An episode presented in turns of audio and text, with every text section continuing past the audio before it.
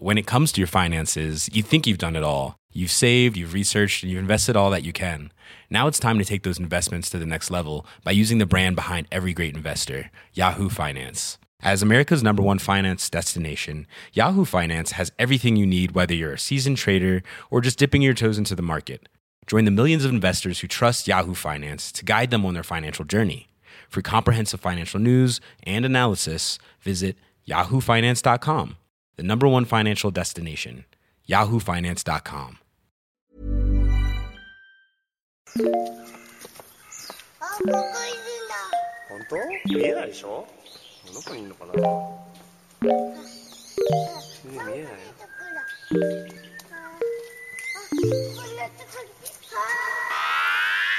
Miss you. What's good, Internet? It's Friday, April 10th, and you're listening to Waypoint Radio, episode 305. I'm your host, Austin Walker. I'm joined today, once again, by victorious, uh, beaten the disease, Gita Jackson. Hello. Hi, how you doing, Gita? No longer ill, and good. it feels amazing. Good. Uh, also with us, Ricardo Contreras. How you doing, Cado? Good. Uh, well, okay. All right, better than yesterday. Okay, yeah, well, yes, yes, we'll get to that. Uh, also joining us, Rob Zacny, who I believe last I saw was deep in the trenches on Twitter, uh, fighting people with bad takes. Look, I just enjoy having liberals try to call my manager. Like, I am the manager. Come get it. Um, you wanna we wanna take take a, put ten minutes on the clock? Do you wanna do do our politics update? I'll do it. I'm gonna I'm gonna put ten minutes on Yeah, the clock. let's let's tear this band-aid off. Let's just do it. Absolutely. Rob, you're the one who's who has been deepest in these minds, uh, as you just suggested. Um, do you wanna do you wanna dig in? We we have ten minutes on the clock starting uh, now. No, I mean, like my position has been pretty simple, and like I've said this for months. Like Joe Biden was the candidate I was not sure I would be able to motivate myself to vote for come November. That remains the case, and there are a lot of folks who find that morally abhorrent and disgusting, and think pointing out fairly obvious things is going to change my mind as if I haven't occurred that hasn't occurred to me. Uh, but the you've issue been a, is you've been a really savvy political thinker up until this one thing, Rob. Now you've suddenly stopped. Holy giving shit, things- there's a Supreme Court? And they get lifetime appointments? RBG is how old? Uh, so, I mean, I think the there, there's a few issues here. Uh, one is that I'm not saying I'm voting for Trump. That would absolutely not happen. Uh, the question is whether I whether I actually vote for Biden or whether I think a Biden presidency could actually be more destructive to the things that I care about uh, than a Biden defeat. Right now, uh, my suspicion is that Trump is in generally in general a weakening president. Um, I don't think you know we're in the early stages of this uh, COVID disaster, and it's possible that because of the sort of creeping authoritarianism of the Republican Party, uh, they're going to they will continue the work of trying to make free and fair elections in this country difficult, uh, if not impossible. Uh, I do kind of worry about an ineffective Biden presidency basically teeing up the next Trump. yeah. Uh, this has been the concern for me for a while in, in a lot of ways. I think we've seen across the board the reward for little as possible center left governance has been the rise of a reactionary right. And this is not just a US phenomenon, this is everywhere. Uh, and so at some point, you have to break that pattern. And I think Biden is very consciously of a piece with that pattern. That is, in fact, the sales pitch is that he's going to restore the Obama years. He's going to heal the soul of the country, but he's going to do that by the sort of cautious incrementalism that we've seen from center left parties uh, for the last 10 years, if not more. And so I do have misgivings about whether a Biden victory is actually a victory in the long term or whether that sets up a recur a, a recurring crisis uh, and in fact a worse one when the fundamentals are are more against us Yeah, totally. I, I think it's probably worth worth noting here too that there, there is um, the other thing that we can say pretty strongly about center uh, Democratic policies is we're seeing them play out in real time in a sense. Um, there was a there was a moment, there was a political opportunity for which we could have pushed for uh, a universal coverage for for for real, um, you know, uh, a universal health care for single payer, um, for some other system other than a, a, a marketplace administered by the government. Um, uh, and instead, what we got was the marketplace. And now, in the middle of a healthcare crisis, we've seen what that one. It was a it was a marketplace that could be attacked and is still being attacked further, um, uh, pretty pretty uh, handedly by by the right the second they got control again. Um, uh, partially because it didn't become a way of a way of life, right? So many people still get healthcare through their employers and not through the Affordable Care uh, Act's uh, marketplace, and so because of that, it's something that that you don't necessarily have the political will to defend. Um, it becomes really hard to to ra- raise the sort of support to protect it, um, but also it. It, it would fail this situation. It has failed this situation. Um, we need uh, Medicare for all. We need a single payer option. We need something. I, I would prefer Medicare, for all, but the fact that the vast majority of people are uninsured, not the vast majority of people, but there are so many people who are uninsured in this country, um, means that a crisis like this is is felt that much harder, and it's felt across uh, you know marginalized lines most of all. Um, and so, in some ways, it makes the Biden pitch. This moment makes the Biden pitch that much worse. For me, the thing I keep coming back around is is to try to push the conversation where I have this conversation away from individual um, individual choice around the Biden, what Biden will do, or whether or not I will vote for Biden or not. I live in New York. New York is going to go blue. It would be a, it, Yeah. if New York goes red, then we've lost the presidency no matter what. like there is no win, right? Um, um, then we're we're seeing some Reagan shit happen, uh, which I don't which I don't expect. Um, and and I don't want to get into my I don't want to get into my doom and gloom around thinking that Trump might win here. But what I do want to talk about is try to reframe that conversation around um, whether or not I will vote for for Biden, and instead say unequivocally, right now there are lots of people who will not vote for Biden. Um, and I don't just mean Bernie supporters or leftists. I mean, there are lots of people who will not vote for Biden who would have potentially voted for Bernie or for another Democratic candidate. Like, I'm not, I don't have complete blinders on here. I think. I think a Kamala Harris moves more people to the polls than Joe Biden does, and I don't like Kamala Harris at fucking all. Um, and I suspect that he will try to he will try to like get uh, some support by picking a, a VP like Harris. Um, uh, but but I, I think what what the center needs to understand is that the people who were going to show up to vote for a Bernie, even some of whom would have voted for a Warren, may not show up for Biden because they have they feel so disinterested by what is at the table, what options are available to them. Um, even- they are also swing voters in the just that they swing between not voting and voting instead of swinging between re- voting Republican and voting Democrat.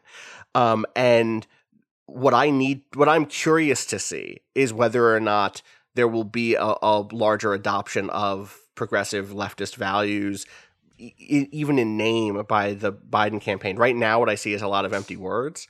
Um, what I've seen is him adopting, you know, a couple of plans from Warren and Sanders that are fine, but are not the prospectus. Do you know what I mean? Like the, the you need to bring vision in along with policy. You need to make it clear that you know Biden said in his statement after Bernie dropped out, which is the kind of frame, by the way, for this whole conversation that we haven't actually explicitly said, is that Bernie Bernie uh, uh, suspended his campaign, did not did not drop out of the race, suspended his campaign, is still collecting votes, is still collecting delegates so that he can have a larger sw- sway um, at the convention, at what will probably be a virtual convention at this point, by which I really mean. I, I don't know what it's going to look like. I don't, I'm suspicious of it.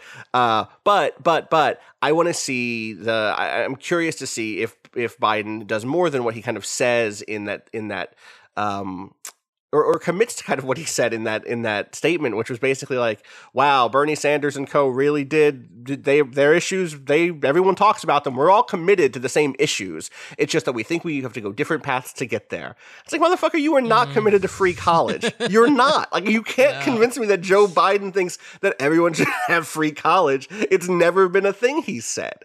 Yeah, Um, he explicitly said that he would veto Medicare for all, even if it was passed by the House and the Senate. So we- we can't pretend that this is a person that's actually going to commit themselves to progressive policies. He's made it very, very clear that he does not give a single shit about them. So we're left wondering what it is that he will do to court our votes, and the answer will, of course, be nothing, which is what the DNC has always done with the progressive left. They've done absolutely nothing.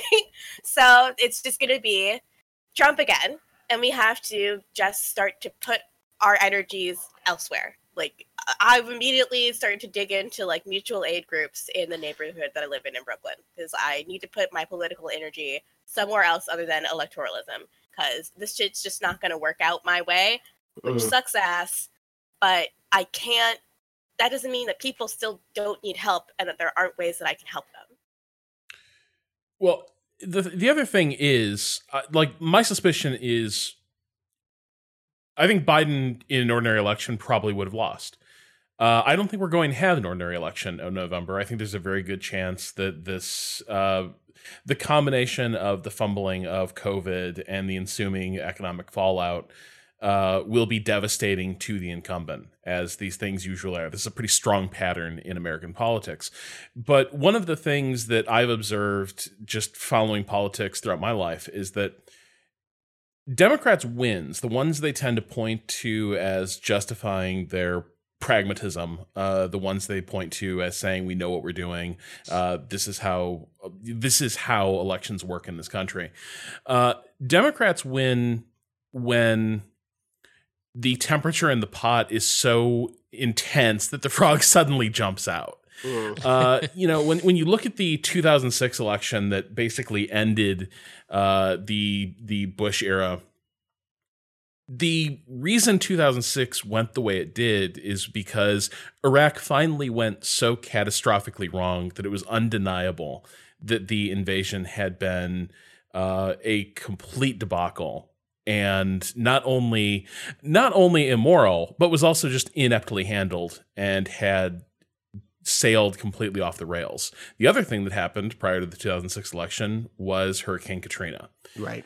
If the Democratic formula for victory is that, well, eventually the guys we keep losing to will fuck up so badly that tons of people will die and American cities will be devastated, and then we'll sweep in and return things to normal.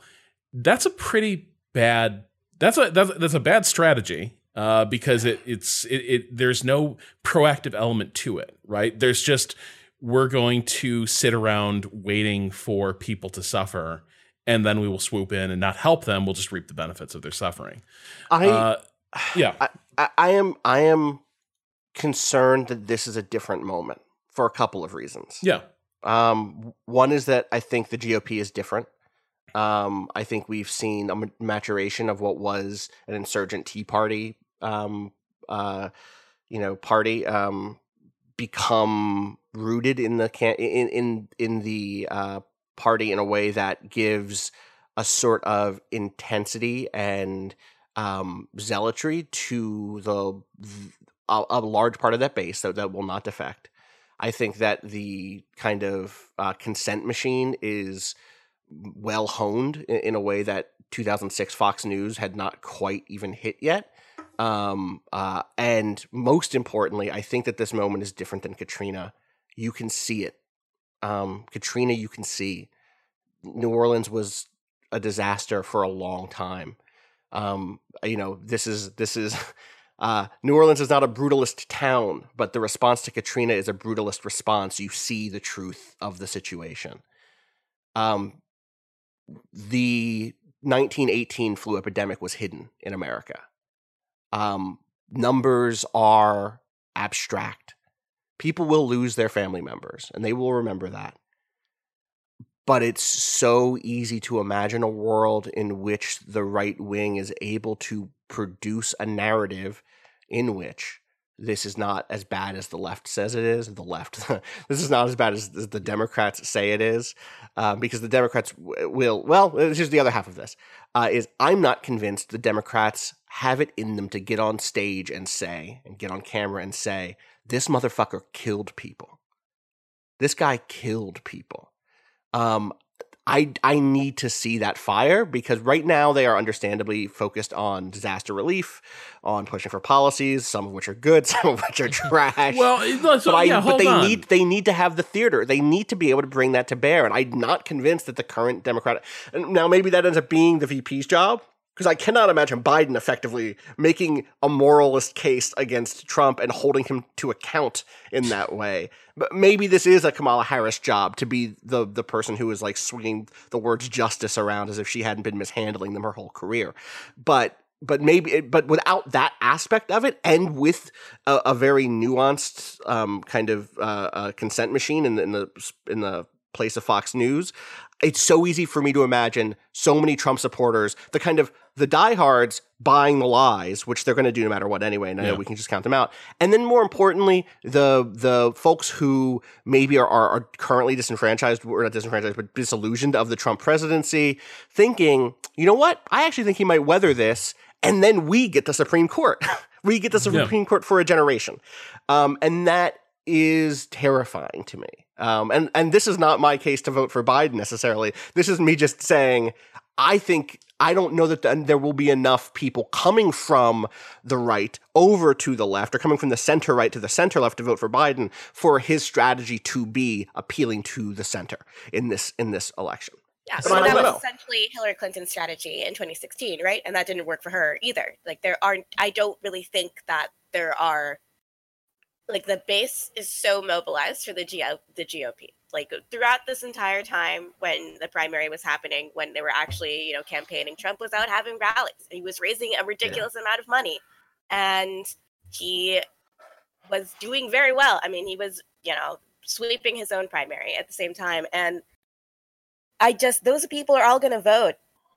And like I don't know if like there's anything Biden can do to mobilize people to vote in the same way. And like that is the real battle that's being fought there, right? Is like getting Uh, people Can out we of the house, vote in the general. Cado, go ahead. Yeah, no, I was just gonna. Also, I put I put another ten on the clock. I will probably put more on after this. We, we have a lot to unpack. It's been a minute. Cado, go ahead. Okay, I, I just also want to touch on po- touch on that point of like getting people out to vote. There seems to be this weird rhetoric going around about uh, people uh, people saying that in this primary Biden got the votes, and I don't and like saying this this thing about Bernie where he didn't get the votes in the primary, so why would we expect he would get votes in the general? As if those two demographics are anywhere alike. Like there are so mean so many people who are like technically registered but would never w- vote in a primary because they're just not that politically active because they don't think it's necessary or because they don't think their vote even fucking matters, right? Like the the thing that like to Gita's point, the thing that needs to be needed to be done is to get someone who is exciting and invigorating enough to as many people as possible that this wave of like support comes up from people who wouldn't have voted in the primary at all, right? Um, Yeah. And the the it just seems ridiculous that this like, well, how is he gonna get? How would he have gotten like this whole like the primary and the general are like one to like a- an an, an um. What's the word I'm looking for? Ana- analogous? No. maybe- Analogous. Yeah, Analogous, yeah. probably. Um, that they're somehow like uh um what's uh predictor like the the primary is a predictor for for general the general is like ridiculous Yeah. I will say one strategy I, I am curious to see if it gets used here. This is like when I think about ways that Biden could mobilize enough people and get people excited to vote for him. Um, part of it is like actually wielding the hammer against Trump in the way that I would like to see the Democrats do, and which again is often a VP nominations nominee's job uh, is Mhm. to is to say the the quiet part loud and aggressively. Um, but um, one, I think I think Biden's VP will be in a unique situation, partially due to his age, uh, partially due to his on stage on camera performance, and partially due to the fact that he has said early in his campaign he committed to his aides that he would be running for a single term, um, which puts his VP in a unique position. But also, uh, I, I think one strategy that I, I expect him to see a little bit um, is a, is to co-opt is a strong word, um, but potentially co-opt uh, some some more Warren and Sanders policies and dress them up like they're theirs. Um, Mm-hmm. I think we'll see. I suspect we'll see a Biden plan for healthcare that that maybe that's a single payer option. It's not Medicare for all. Um, maybe that's a you know that that's a, a or sorry a public option, not a single Uh, payer yeah. option, a public option. Um, not a not a uh, not Medicare for all. Um, but but I, I suspect that we'll see stuff like that and and kind of the case that, that I've seen folks make around this style of of of policy play is that when you look at the results from the primaries, when you look at the results from specifically the you know the the um, the exit polling data, you see people who are ready for policy change, but who maybe are more comfortable with a known quantity, like Joe Biden, who represents the Democratic uh, Party's core, and I can imagine him being willing to be a vector for a sanded down version of certain progressive policies that will kind of recoup the the lingering Elizabeth Warren voter and kind of the edge case, you know, Bernie Sanders supporter who is here for Sanders's policies, um, but but not necessarily for a larger movement. Um, but I don't know. I don't know. But I- but I, I I'm curious to see if that happens too. Austin, you, you said something a few minutes ago though, about the Democratic Party being focused on disaster relief. Yeah, I'm not sure that's true. Yeah, you're totally Like, right. because this is this they're, is the they're other focused on they're focused on talking about it, but Ah. they're not. Yes, but you're right. Absolutely. this is the other aspect of why I am maybe con- like like why I am unmoved right now and why I'm sort of like why I'm why I'm basically saying listen at this point you now have a job of like for me at least, and maybe there's people like me, but maybe there's not. Like Bernie did lose pretty pretty handily in this primary, so you know what do what do I know? Uh, but for people like me, I think this this primary has created a problem, or it's exacerbated one, uh, which is that I do not see myself. I do not see any real benefits from Democratic victories except in the negative. Oh well, we'll we'll we'll stop the Republicans doing this for two years, for four years. Um, but we'll stop Ella. Uh, we will we will bring Ella to justice. No, uh, She's chewing on all the cables near my computer. I'm so sorry. She does need to be brought to justice. Wow. Do, do they make like deterrent spray for cats? Yes. Yeah, they do. I just didn't Yeah. spray it yet today because I crawled out of bed and immediately got on the computer to podcast. That's well, right. we, we ran out ages ago. Uh, our our Mina repellent uh, supplies were exhausted early in this crisis, uh, and so we've just been frantically like swooping across the apartment trying to peel her off of uh, various cables and chargers. But but no, so I think like where where I'm at right now is in a crisis, what the Democratic Party and the Democratic leadership sprang into action to do was by and large rush large amounts of cash into the finance sector. Um, and Yeah, yes, the same exact shit they did during the financial crisis in 2008, which helped fucking no one except the banks. right, exact, exactly. And and so I think this this does go beyond Biden in some ways, which is that this is a party that likes to make a show of like there's always a crisis. Their their just their self justifying position is that it's always too important to sit this out. Uh, we have to act now because the stakes, if we do not, are that these awful, unspeakable things will happen. But then when the crisis actually arrives, what you see the Democrats generally do is not function as an opposition. They actually do not seem to throw up many roadblocks at all to the GOP pursuing its agenda. And instead, they work very quickly to facilitate uh, really interesting aspects of that agenda, right? And one of those was the Senate voting unanimously to pass a uh, coronavirus relief bill uh, that seemed to relieve the pressure on the industries really least affected Yep. by this. Uh, and this week we've seen like the Small Business Administration is predictably completely overwhelmed uh, by the number of requests they're getting for aid from small businesses uh, that need relief getting through this crisis. But if you are a large cap uh, firm, especially if you're a finance firm, you have limitless access to cheap and easy credit right now. And that was brought to you by a unanimous Democratic vote voting with the Republicans. Uh, and the Democrats did like receive really no meaningful concessions uh, in exchange for that. And so I think the the other the other part of this for me is I actually am deeply concerned about the direction of the country and the direction of the GOP uh, moving in sort of a corporate authoritarian direction. But if the crisis really is here, then I would expect that urgency to be reflected by Democratic leadership.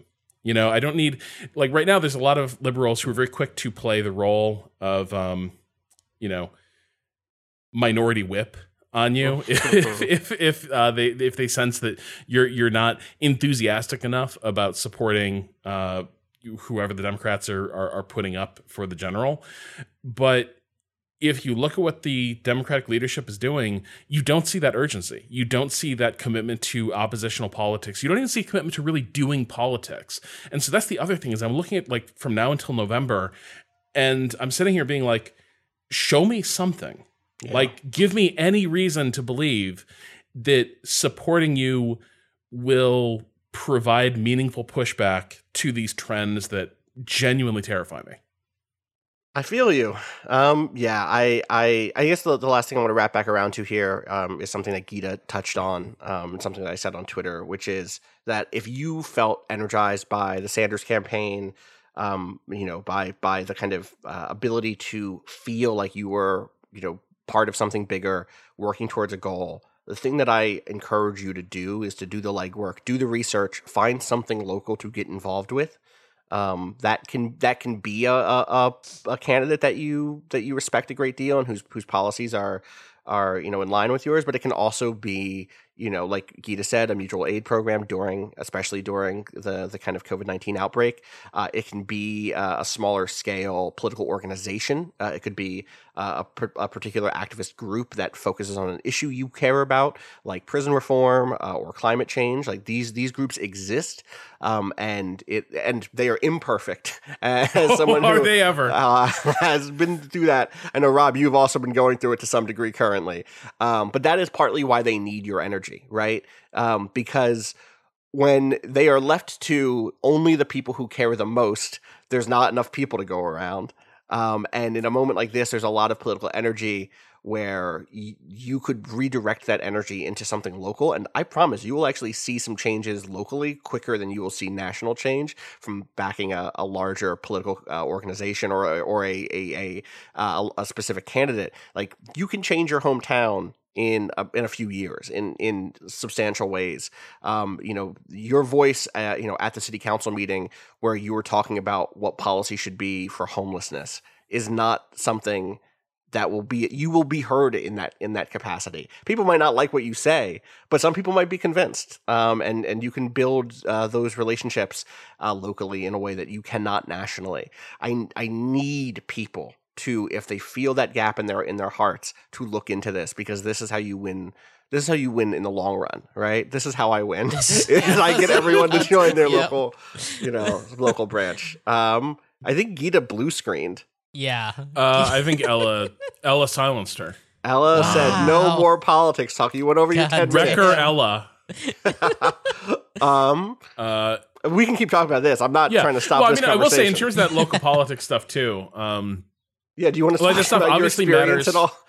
No, I mean, I, I I don't. I will. ju- I will just say like a lot of local groups. Um, for one thing, they're dominated by older, well-to-do people. Uh, Mhm. because those are the folks who have the time and, and leisure to get involved with with stuff like that, which means you're automatically like you are going to be confronting uh, some of the same gaps that have already frustrated us with the primary election. Right? There's a lot of people who are uh, very there are a lot of people who think that having been alive during the 60s means they get to be smug about its progressive victories.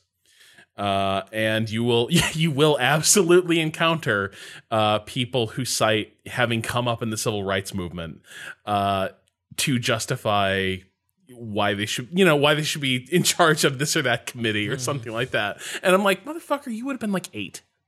Like you didn't you didn't come up during shit. Uh, but I think those groups do need younger folks and they do need more representative uh, folks from their communities. And in the, people in local progressive groups can be frustrating because it can be a sort of self-selecting group and they can be a little bit out of touch.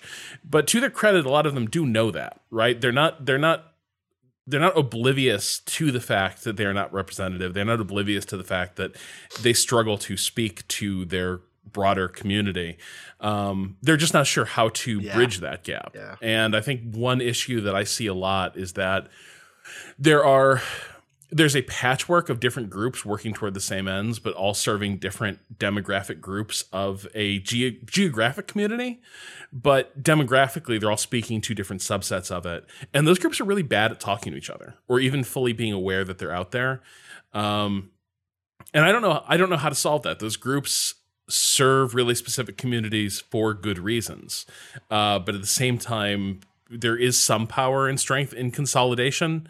Uh, and that is something that I observe being a tension. Uh, you know, the the the tension between having a group that really advocates for your people, you, like the folks in your immediate community, uh, you know, in your specific neighborhood, versus the fact that probably more would get done if groups doing similar work across eight different neighborhoods Yeah. work together in Yeah. one as one as one block. Um, but that is, and I don't. even- I'm not even sure necessarily those disagreements are real. It is that they just genuinely don't speak to each other much, and they certainly don't consider consolidation, uh, which I find is an interesting dynamic. I find. Totally. I I feel like this is like the the for me this is like the motivator for why folks in our generation have to get more involved um, is because I think that there is uh, don't love generational talk generally, but there's a gener- there is a generational divide in thinking about community as being something either local or um, being based on affinity, um, being based on uh, a, likeness in terms of uh, impulse, in terms of aesthetic, in terms of goal. Um, and so I suspect that if, if a lot of these groups get an injection of younger folks, there is a greater chance than than the kind of uh, old guard than with the old guard to build those bridges to other to other uh, similar groups that are acting in the same general d- direction because it's what we do all the time anyway. You know we are we are constantly networking in the in uh, in the virtual space and in the internet on online uh, as they say. Uh, and and so I, I would suspect that's another big bonus for getting some younger folks in the mix in those places. But I, I think it's it's genuinely tough because the thing is, I'm getting more involved in this right now because a few things have changed. My career is knock on wood extremely hard right now. Uh, my career has been has been stable of late uh, for the first time in, in my life. Whether it's going to be stable in the future, I don't know, man. The economy is melting down in unprecedented fashion. Uh, but it's been stable of late.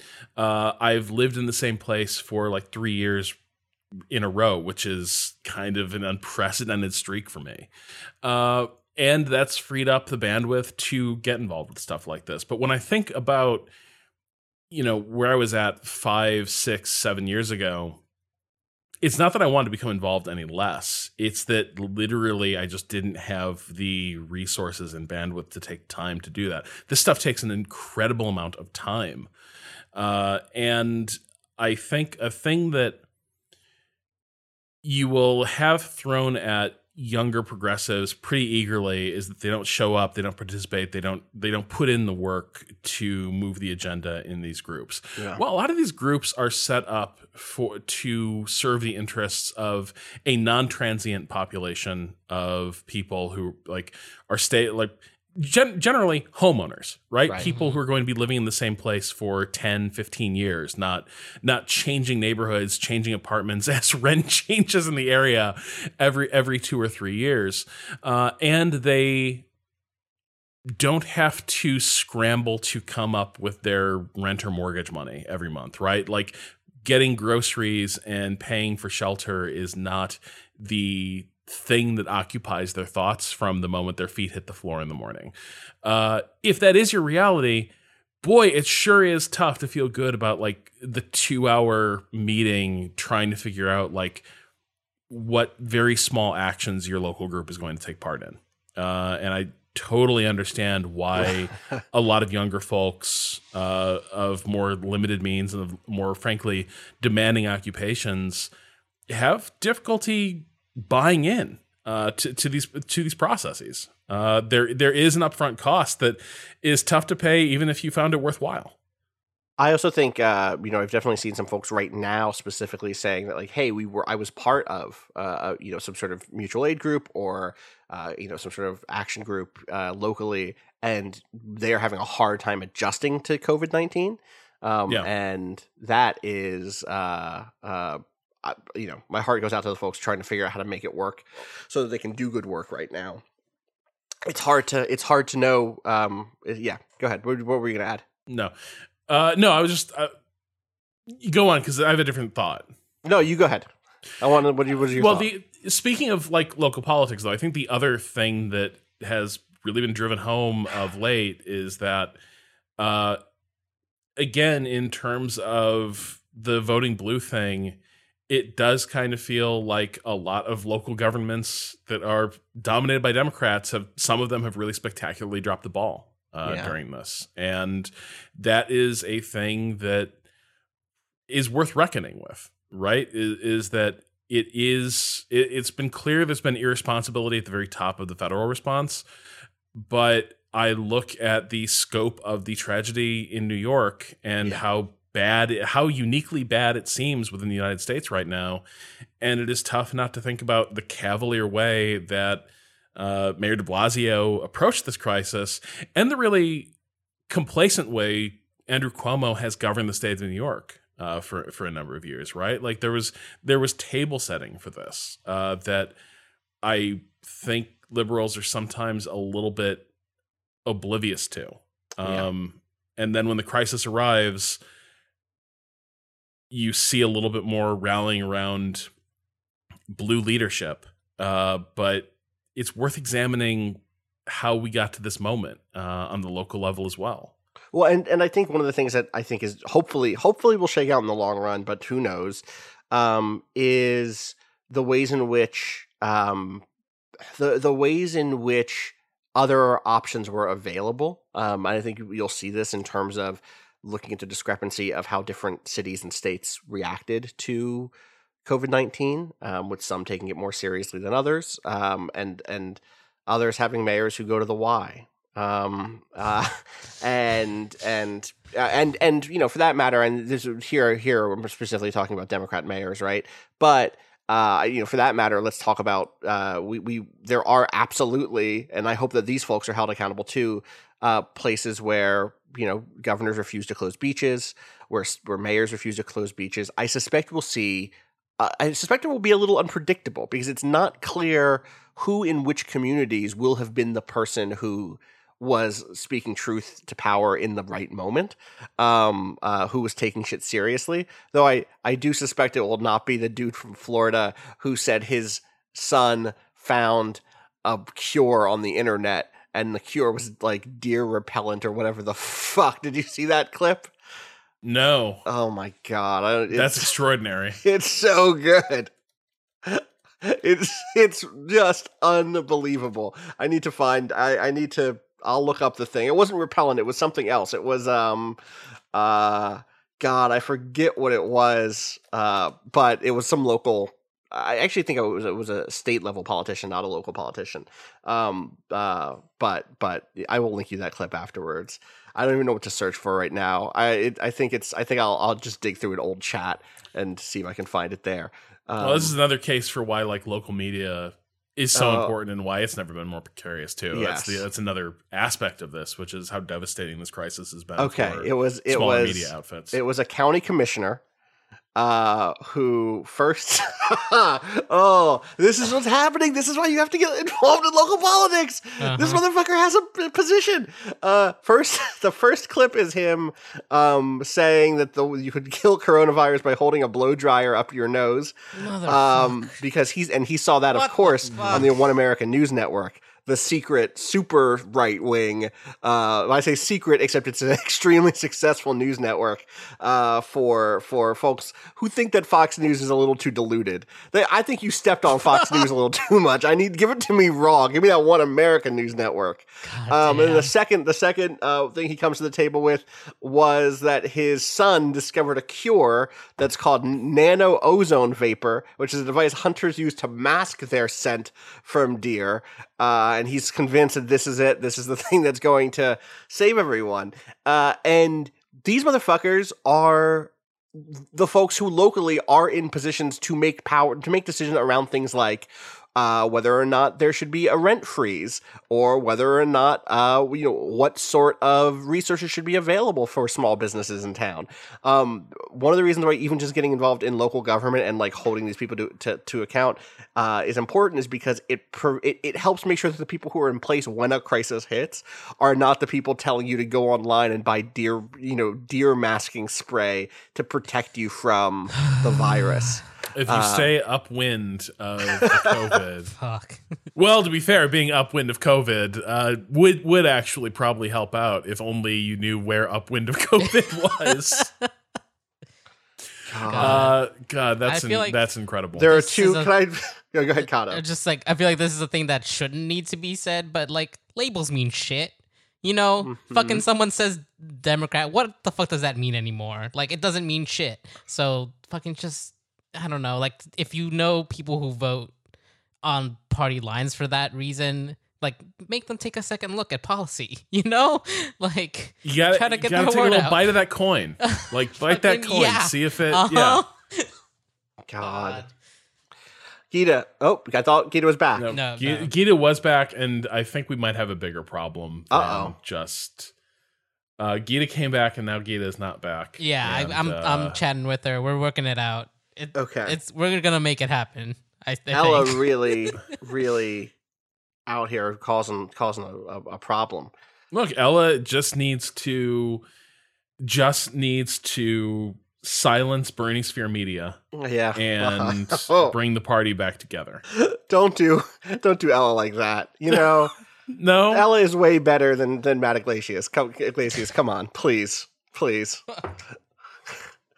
I can't. I can't, Rob. We can't when go a, down when, a this route. brood, when a brooding appears on the screen, Ella's just like, Oh, we can't go down the route of talking about fucking Twitter. But Austin I invested time trying to figure out what the fuck was happening with Yglesias' account today, so now I want to make jokes about it. Well, okay, because when what I is woke this happening? morning, Okay, I was can, baffled. can you set up? Can you? Okay, we're off the rails anyway. Gita's not back yet. We're not allowed to talk about video games. How, okay, oh fuck. where do you begin? Where do you begin to introduce someone to Matthew Yglesias? well, see, here's the thing: I kind of like the guy sometimes Okay, why? because sometimes there's good takes. Yeah, of course, there, but that's not a reason to like someone. That's a reason to like their takes sometimes. Well, yeah, Sometimes those takes are okay, but takes are what he does. Yeah, but that is that Like, is what what, else he does does. Matt Yglesias do? He- so, what did you he- find from your deep dive into Matt Yglesias's? Uh, so it appeared like so yesterday Yglesias reached the conclusion that the real problem uh, facing Biden right now is that Bernie Sphere Media, which includes Chapo, Jacobin, and the Bruenigs, which is two people, by the way, that's, that's just two people that Yglesias seems to argue with Hey, hey, wait a second. Twitter. Rob, they have a Patreon. So do I. it's just it's just people. Uh, so so there's a there's a married couple that Yglesias gets owned by apparently, and this is a problem for Biden because Bernie can't control these folks. Even if Bernie says I like Joe Biden, Uh, he and I are cool. I totally support his election. Bernie Sphere Media uh, hates the guy, doesn't trust him, and is going to continue exacerbating this rift that's opened up in the Democratic Party. Which was a really specific take, uh, in part because of the Bru- the Bruenigs reference, uh, but it did seem to be more about the way that maybe Yglesias has interacted with people he identifies as Bernie Sphere media rather than being an actual political dynamic at work in the country. Like I there's an I think there's an element of this. Like, yeah, the far left is skeptical of Biden, but I don't think that's just that's not paranoid Bernie sphere like fantasy. That is there there is an actual substantive reservation about what good uh, Biden and the Democrats give you. Yeah. But Yglesias, since yesterday, has been sort of pursuing this take and has started RTing things that prove uh, he is correct, which appears to be finding people who are being mean to you, screen capping it, and being like, "See, see, this is what I mean." Um, and if you're and if you're just seeing that in your timeline, divorced of context, which is how Twitter beef always appears to people who are outside of it, it just looks absurd.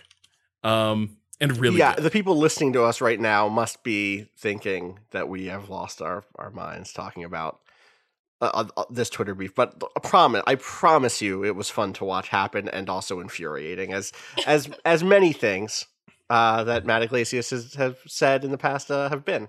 So.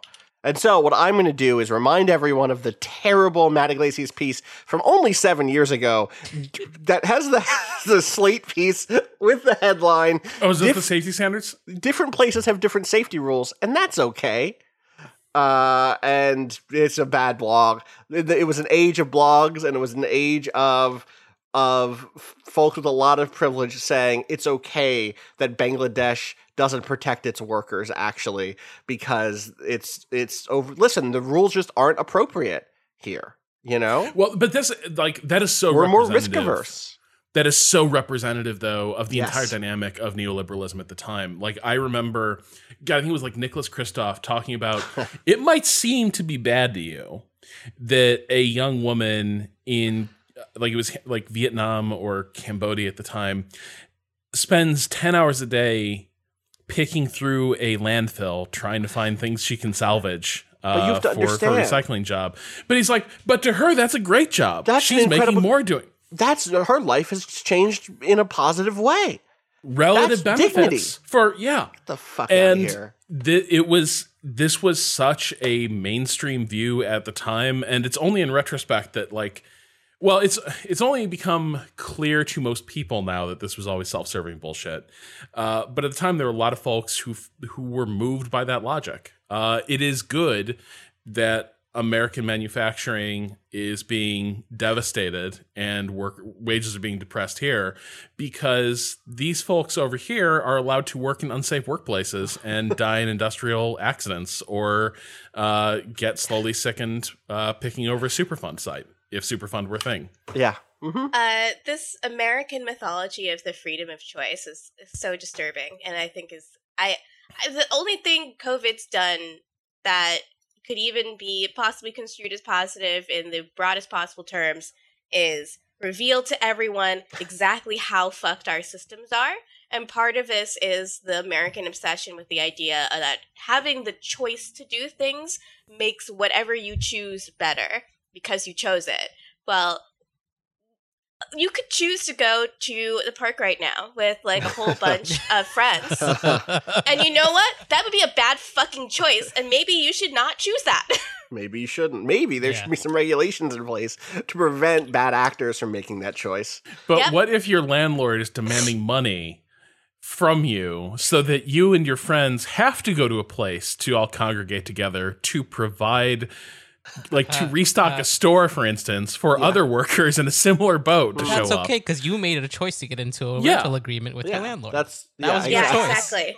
That was a choice you had. You definitely had a choice. uh huh. There was totally Rob- another option somewhere. Why don't you just pay someone to do the dangerous thing while you're safe in the home that you own? That's obviously the reasonable choice. Come on. Christ. God. Fuck Or that thing, you know, there's that hbomberguy video where he does the thing where he bursts through a wall to make a joke and blah blah blah.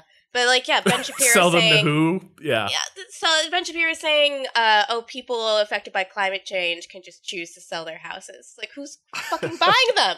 Who's buying those Yeah, houses, you idiot? Like. yeah. well, that was that is also the correct response to that Hillary Clinton tweet from last week about how badly we need healthcare marketplaces. I am. Excuse me?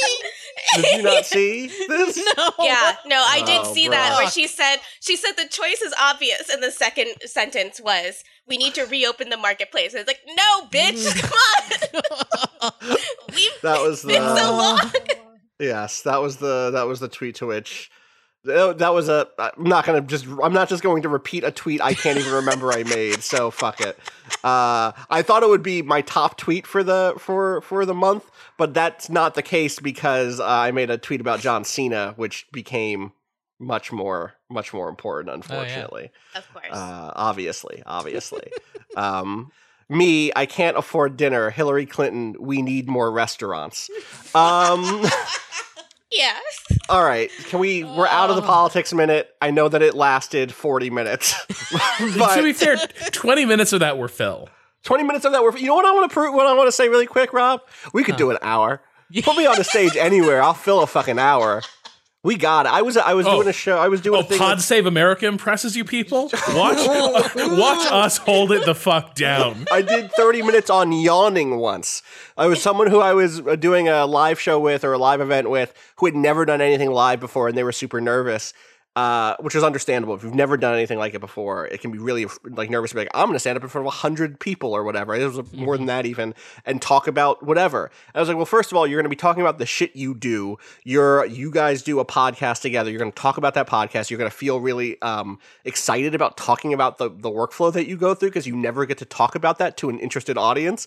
And you know, like shop talk is just fun. You'll you'll like it. But 2 I promise we could hold it down for an hour. Watch, give me any topic. And someone was someone yawned, and I was like, "We're going to talk for thirty minutes right now, entertainingly about yawning." And then we did it, and it like it was a really great warm up especially because I didn't know these people. We were about to do a show together, and secretly, it was a good way for me to just like get their cadence. Um, and it turns out, listen, listen, put a fucking microphone anywhere. I'll sell ice in the winter. I'll sell fire in hell. I'm a hustler, baby. I'll sell water to a well. like that's that's how it is. um, video games. Can we talk about them? Can we talk about video games? I beat two video games yesterday. Wow. Hot damn. Two. Yeah, Bernie lost, and I was like, I gotta become a gamer. Bernie, Bernie pulled out of the race, and I was like, I gotta drown my myself in in the beautiful. What's up? Internal exile, baby. 120,000 people were watching that on Twitch, so, you know. That's true, including me. I was one of those true gamers. Gamers rise. I was I was seeing the credits to Animal Crossing while I while uh, Bernie Oh. was was suspending the campaign. Um, beautiful credit sequence. Yeah. Um, It's really, really so good. It's so good. I'm very excited for the next phase of this. I've laid down my paths. I've my Animal Crossing town has a has like a nice downtown area now. Getting ready for the the next KK Slider performance. Excited. Saturday nights. Here we go. you know the Um, way you know that fucking Tom Nook is a fake fan? how That fucking the, the audio that he gives you of the quote unquote concert is like is not even a KK version of that song. Oh no, yeah, that's It's not just- no, and it's like, certainly what not what I expect from a real fan, this? which is a concert bootleg. I think you Right. should have been there with the backpack on. Absolutely. I've been to a Dave Matthews Band show, Nook. You should have had the backpack on. You should have had the whole audio setup, getting high quality rips. Look, he set up the fucking concert. He could have gotten Also, the wait, rights and pause. Can we? Can I spoil Animal Crossing? Is that Because there's a minute in that sequence that is unbelievable to me. Yeah. Yeah. I'm not gonna. Yes, we should spoil. That. I'm going to spoil. Anim- I'm going to spoil the credit sequence of Animal Crossing.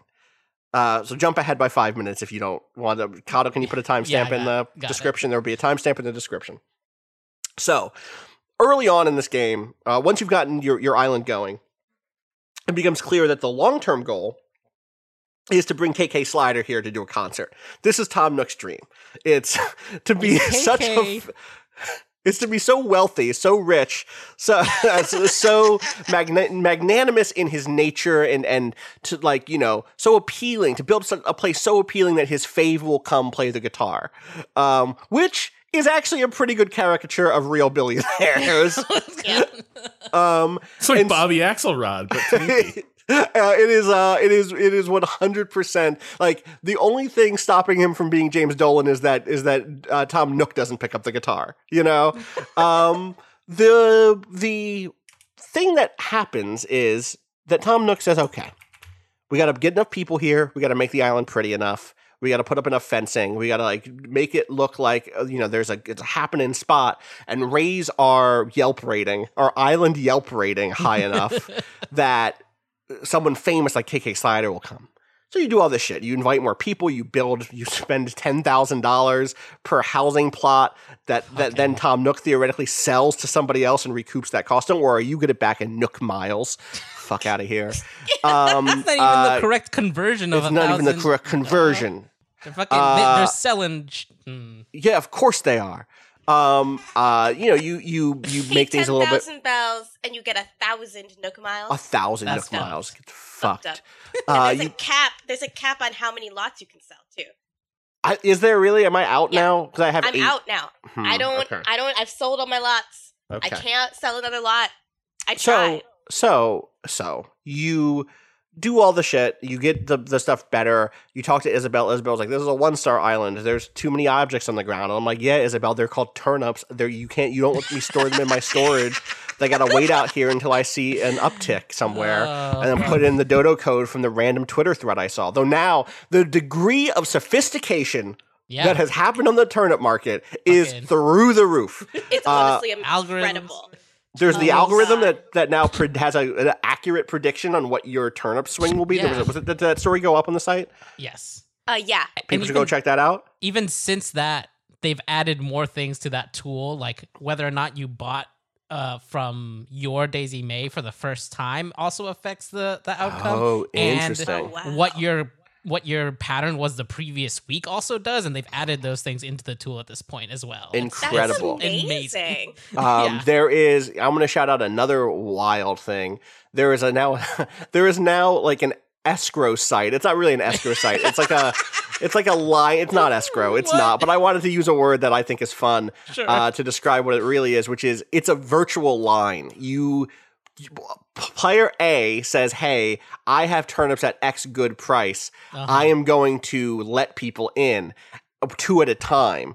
And then player B, B through J or whatever, B through O, go to that site and say, "Hey, I want to I want to sell my turnips at this person. What's the code?" And then Oh no, dude, this is a dark pool. What you're describing? Thank you, thank you. Yes, of course. thank you. Um, uh, that is exactly what it is. Uh, and then the, the gates open uh, one at a time. You get the code. You you have to wait, and it's it's very very very funny. Um, anyway, my point is, I had to make I had to pick up those turnips. I had to. It's called by the way. It's called turnip turnip dot exchange. Uh, um, so. Uh, so yeah, keep that in mind. Uh, there are discords or private discords that I know about. It's a, it's a whole thing. Um, the dark web is here for Animal Crossing turnips. Um, so I had to pick up all my turnips. I have to get rid of the the the fencing. I have to, like do the whole. You have to go through the whole thing of of of making my island pretty. Right. Put out some lamp posts. put out some some you know nice nice outdoor furniture. I have a whole little park area now. Do some more gardening. And so finally we get up to a three star. I'm gonna. This is a spoiler. This is uh, for real. This is a spoiler. I go, uh, hey, what is uh, what is my Yelp rating, Isabelle? How's how's the island coming? I want to note she would not have done this if I did not check in with her. In retrospect, I'm glad I sat down and actually said, hey, how is my island doing? We got any reviews lately? And she said, "Oh, you know what? We do. We do. Let me read this one. And it said, hey, pretty cool island. I was thinking about coming to an island like that. Maybe I'll swing by. Signed KS. and Tom Nook goes, what? KS? You don't think could that have been written by KK Slider? oh, You- okay. One, I guess, I guess it's possible. I guess in the wide world of things, but could you imagine if someone with the initials AW left a Yelp review on a Chinese food restaurant in San Francisco. And then someone who worked there was like, by God, that's Austin Walker. He loves the food. This is the food he wants. Here's the second thing. That's That's, his intro music.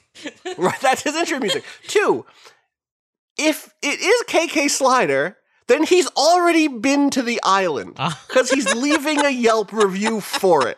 Or he's a liar and is just going around giving three star reviews places, in which case I don't want him on the island. This is not the part that is uh, astounding to me. Here is the part that is astounding to me. Tom Nook sees a three star review from KK Slider, from signed KS. One, jumps to assuming it's KK Slider. Two, he takes out his phone and he calls KK Slider, whose number he already had on his phone. Fucking bitch ass. Oh and he goes, God. God. he goes, Hello? Is this KK Slider? And you don't hear the other side. He goes, Well, I was just thinking if maybe you could. That would be great. That uh, that would make my life complete. Motherfucker, you had him on speed dial? and you were like, I know when to call him. It's when we get a three star review, a three out of five star review from someone who might be him. You could have Oh, called him at any point. You have like then my friend Janine did point out that sometimes you do wind up with phone numbers that you just shouldn't call. Like you just get someone in your phone, and that doesn't mean that you have the right to call them and ask them to perform for you. I I, My thought is actually that maybe there's like a form that you fill out when you give feedback to the Oh, but then that's a misuse of that form. Right. You cannot exactly. use like which of course Tom Nook would be like, oh yeah, like we got that number. Now's Yeah. the time to call. it, I know that Delta Airlines has my number. If they ever call me to give a talk and they're like, "Oh yeah, we had your number from the times that Vice made you use them to buy a flight," I would be like, "No, now I'm definitely not doing this. Email me." uh, anyway, KK came. We did a performance. He played while while Bernie Sanders gave his his suspension speech. That was sad, and but it's that truly the most beautiful song too. Like it it's it's so good. It's very good. Which is why It's I was very extra mad when I got it. I was like, got it. It's like, yeah, great. I love that. I love this rendition of because No. it's the it's the theme song that plays on the um, start screen when you like start up the good. game. Um, but then it's just the exact same song, not the KK version. Which You got to go to see KK perform. Yeah, KK's performances have an aura. You have to be there.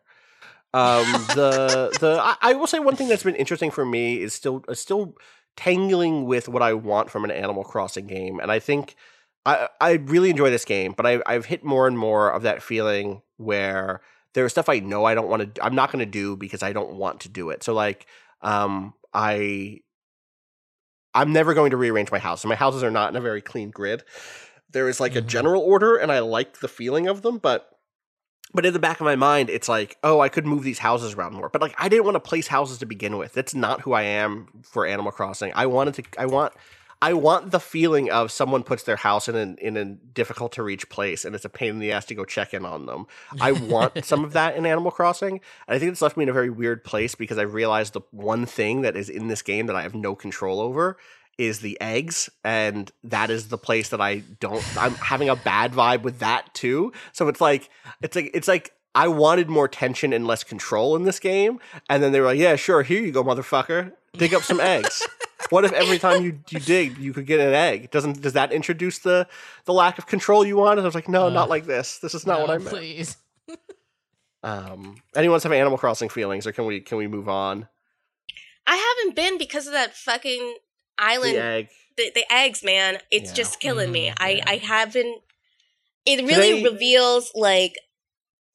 Like when my description of it, you know, it just makes you feel like every single thing in the game is an egg, you know, and it just Yeah. like takes all the fun out of it while the eggs are present, and it makes Today- you feel like like it's a mobile game, like it's a scummy mobile game. It just sucks.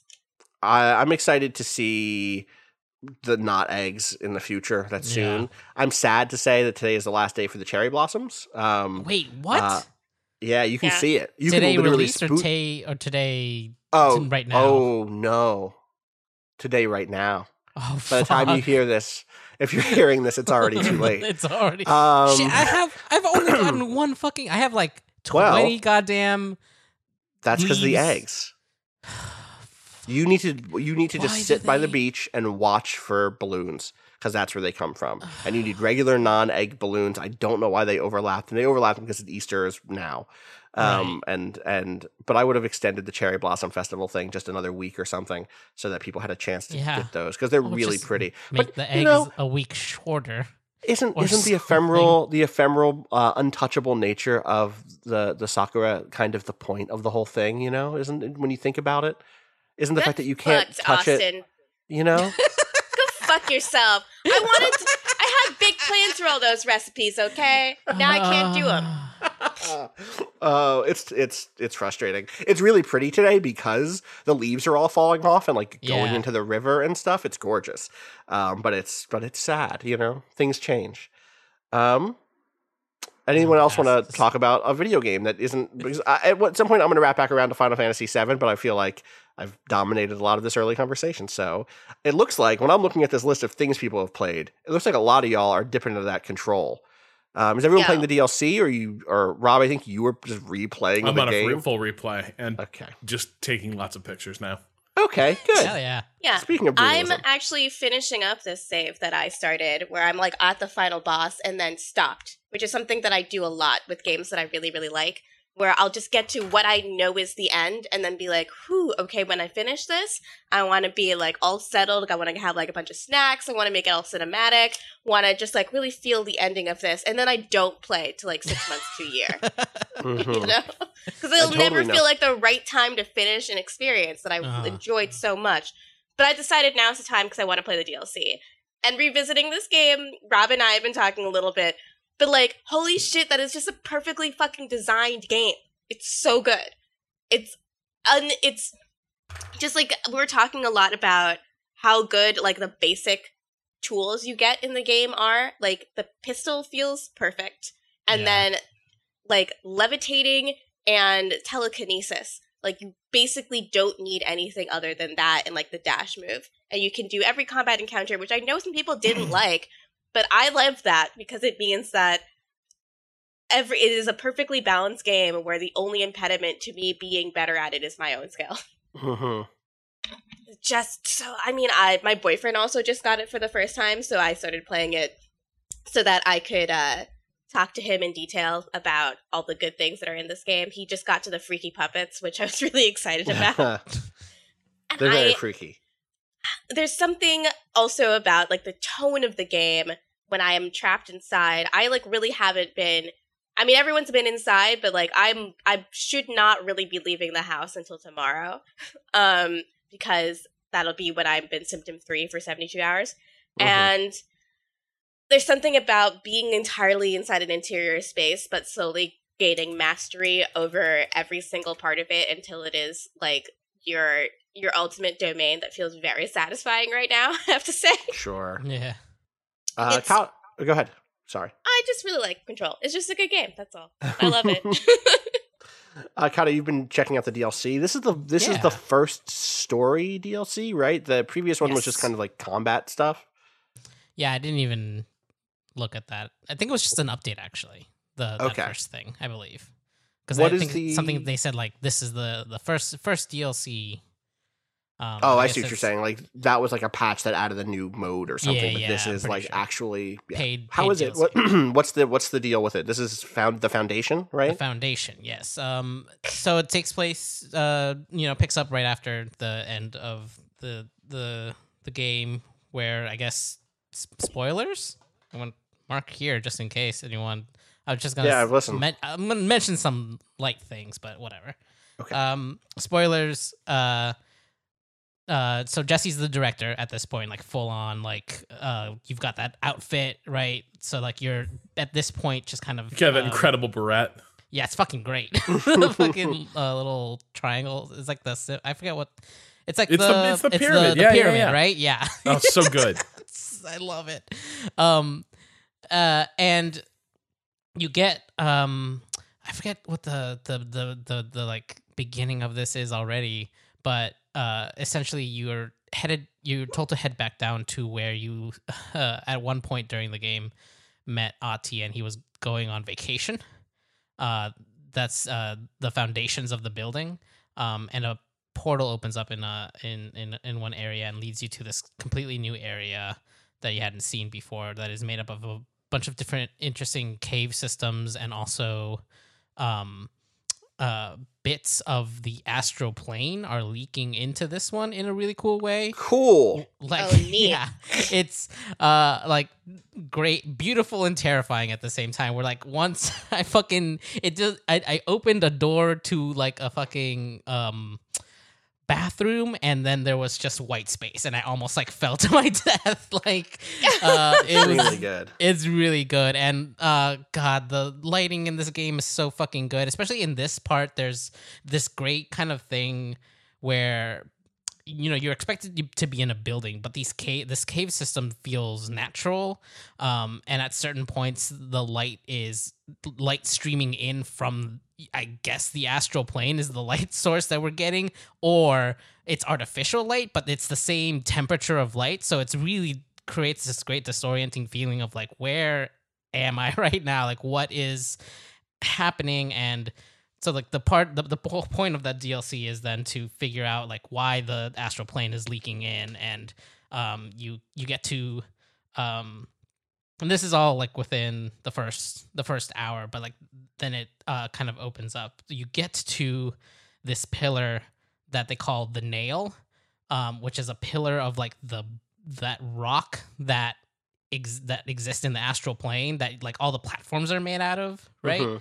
Uh, like it looks like kind of like obsidian or something. I'm not exactly sure if they ever mentioned what specific type of rock it is, but um, there's just one giant pillar, but it's like broken, and you have to figure out why it's breaking, and you get a new power. Um, Oh, cool. and this was interesting because it feels like the choice here might actually make some sort of uh large difference because essentially what these two powers are one of them is you're able to break through certain type of, of crystals. There's this new kind of aqua aqua aqua colored crystal um, that you see on walls and blocking off certain paths. And one of the powers is you are allowed to break through those. And the other power is you um if you see kind of low crystals on a wall you can kind of pull them out uh, almost Huh. like full metal alchemist style like making rocks form out of the ground situation So those you know become are, are those like usable as platforms and stuff basically or Yeah, so for a lot of it is like you're pulling platforms. They have a limited time, so you're trying you're like pulling platforms, jumping onto it, looking for the next one and trying to pull it out before the one below you crumbles. Um and also there are some on the ground which if you time correctly, you can they turn into spikes that you can uh, hurt enemies with, which is pretty fun, but doesn't happen as often as you would hope or like. Also there are some that are on the ground that uh, basically turn into cover, which is fun. You can kind of Oh, that's cool. move around and like Yeah. make cover appear in different areas. It is still places where they've placed it, but it creates this kind of um there's there's this new dynamic where it's like you're you can change cover and like it feels much more active to like kind of pull it up and be like, all right, I'm gonna move to that one after I pull it up, and uh, it's re- a really really neat power. That's the one that I I picked. Obviously, the other one. So here's the thing: is like from there, it seems to open up, and the path that I took was because I had the power to pull things and uh, to pull things out, and not the power to break through things. So I'm really curious how different the other combat encounters are with the other power, or whether or not eventually, like I've only played like two hours, and I think there's um still a couple two hours left. I've heard it's around four to five hours of DLC content. So I don't know if you ever circle back around or not. I haven't gone that far and get the second power, but at the beginning, you're given that choice and It's it so splits interesting. off. So That's also a Uh, good. I, I I like how quickly we've moved. We're like not quickly, but there's a degree to which it sounded in a moment like you were speaking about like psychoanalytical like processes of like well either we we break through things or we pull Right. things out right, Right, like we either we either make things that are hidden emerge or we make things that are obstacles explode so we can Yeah. get to the truth which is an extremely control thing to to leverage you know yeah, it's really it's it's really great. And um, story wise, there's a lo- there's also a lot of really interesting new tidbits that I don't want to spoil. There, one thing Is that there I do- Ahti content if we're in the foundation? Is there Ahti? There hasn't been so far. I, I, I Is there pres- Marshall content? I pre- yes, That's the part that I don't want to say any more about, but there is Marshall content and it's great. Um, All right. uh, so far, Mikado. it's very interesting. Uh, Is there also any explanation for why they all carry Lewis guns? nothing about the guns yet? I'm sorry. Damn it. um uh but there um there's also been kind of an interesting look at because this is some of the like because the foundation is so old and it was one of the earlier things that they kind of stumble upon like the the bureau stumbles upon there's some early um early looks at the structure being different of um what a director is and like who like what the bureau even is in its formation uh in most this is mostly happening in like the the um documents that you pick up because there's a lot of uh kind of left behind uh, abandoned uh, outposts from like early early expeditions into this area um so it's all yeah it's been really neat it's been really fun getting back into that world i love i love it Awesome. Cool. Anyone else have control thoughts? Just check out that screenshot I posted in the podcast channel. Let me take a look Yeah. here. This is a great. screenshot you, you took. Yeah, so this is so going back to it now, Oh, nice. uh, running Christ. with full detail, RTX everything. Yeah, that's good. that's Oh wow, I hadn't even That's looked. the fucking X-ray light box in her iris. That's there. incredible. wow We're describing a photo in which Jesse, the lead character, is in the extreme foreground, uh, and then a number of people are in the background. Yeah, they uh, still other are. They're just patrol they're agents. just captivated by the object of power that everyone is staring at. Right. Uh, it's Oh, it's right, right. everything is in this kind of like amber light, this amber haze, um, and there's like it's it's very it's very pretty. You'll have to trust us. Yeah. The detail of like the material detail is really good. Yeah I remember terms of- Chris Person and I had a really long conversation when I was still at Kotaku about this very specific detail and control that we have never seen any other game get right, but this game gets right. Um, the physics of the projectors is exactly Yeah. perfect. Uh, you can stand in front of, pro- of a tr- projector and block its beam, uh-huh but you can also knock it, and the beam will distort in the ways that an actual projector would. Mhm. Yeah, they're I've never- It's fucking wild. I don't understand. how they I've did never this. seen It's a so game good. do that before. I've Yeah. never seen a game do that before. it's absolutely like it's mind blowing. Me think about the level of detail in this game. It's also wild. I I'm trying to find it, but I saw this thread on Twitter that I was doing kind of lowest settings, highest settings comparisons, and the even on the lowest settings, this game looks fucking amazing. Like they did something. There's something about the way that they've designed the lighting and spaces that even like hold up even when you're running this on like the lowest possible uh settings, which is really. I think this is one reason I've always been kind of into Remedy games because I remember when Max Payne 2 came out, I didn't have a computer that could uh, come anywhere near running it at like its maximum settings, but it still looked fantastic and played like silky smooth on a really like janky ass PC back then.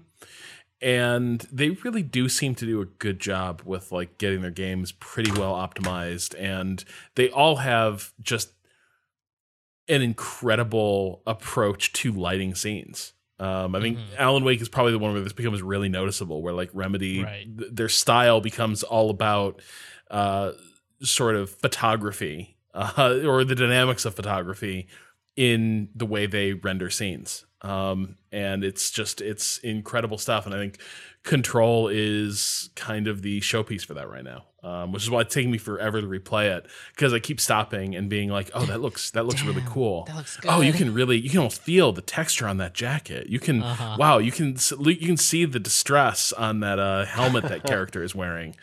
Um, I also really do enjoy Casper Darling is such a good fucking character. There's I love I like I love the scene where he's explaining as he realizes that he's fucked up and a lot of people are going to get killed and he's trying to salvage things with the HRA and he's basically trying to explain like hey for those of you who get one of these here's why it's important uh, but there's not going to be enough. And he's like it's, it's a really like bleak darkly funny scene. The thing i really love is early on when it sort of starts describing how things went so wrong with um, the guy they initially uh, intended to be the successor to director trench uh, your brother dylan faden and the fact that it's so clear that Casper Darling makes excuses for the little wonder child they've kept in their basement, like torturing into becoming like the perfect director. Uh, and the fact that Casper just can't see that, like, oh no, it's this kid might actually be really troubled and maybe outright evil and Casper can't see him can't see him as anything other than like a reflection of himself, right? Casper can't look at him and see anything other than a really bright child uh, with limitless potential who, like him, has grown up in the cloistered world of the of, of the bureau. Uh, and I and I do love that bit of characterization that comes out as you start to unpack the story of like what happened to Dylan after he and Jesse were separated, right? Like who who sort of authored this disaster, um, and all of that is told through these really good, uh, goofily compelling uh, video sequences that man playing it through now uh, especially in like the, the, the covid quarantine era the the weird uh, cloistered energy of the bureau is a hell of a lot more relatable I need to go back to it. I am a fool for not finishing, and will at some point. Uh, I I still feel bad about it, and and that prevents me from fixing the problem. Speaking of psychoanalysis, um, Hashtag uh, relatable. uh huh, Um, uh huh. Um, I I got in at the tail end of the Matty Yglesias uh, conversation, and I went to check out his timeline, and he's still fighting. He's still fighting. no wait he's he might be on the climate change thing now you yeah, know he's what? on the We're not climate doing change this. thing. we're not doing this. We're not doing Okay. this. Not- Speaking of climate change, I beat Final Fantasy VII remake, uh, a game that is that is about Wait, climate change wait. to some degree. Should we take a break before we dive into? Let's here? take a break. Let's take a break. Yeah. Let's take a break. We should have taken a break forever ago. Let's take one now. Let's fix the problem in front of us instead of feeling shame about it and ignoring it and hoping it'll go away naturally. It won't. BRB.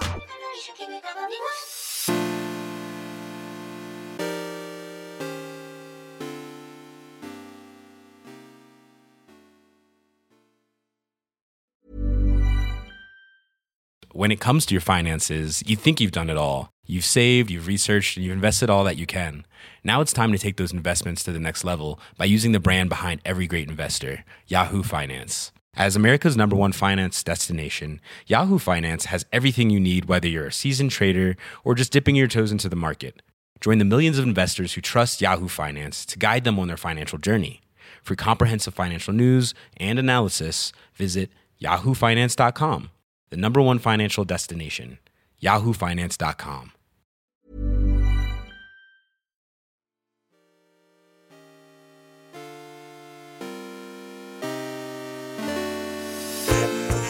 All right, we are back. We are back laughing. Uh, and I am going to talk briefly about some Final Fantasy VII remake stuff. I'm not going to talk about any real plot details. People should go back and listen to our our uh, review cast type vibe that we did on Monday, Mhm. uh, along with Matt Gault. Shoutouts to Galt.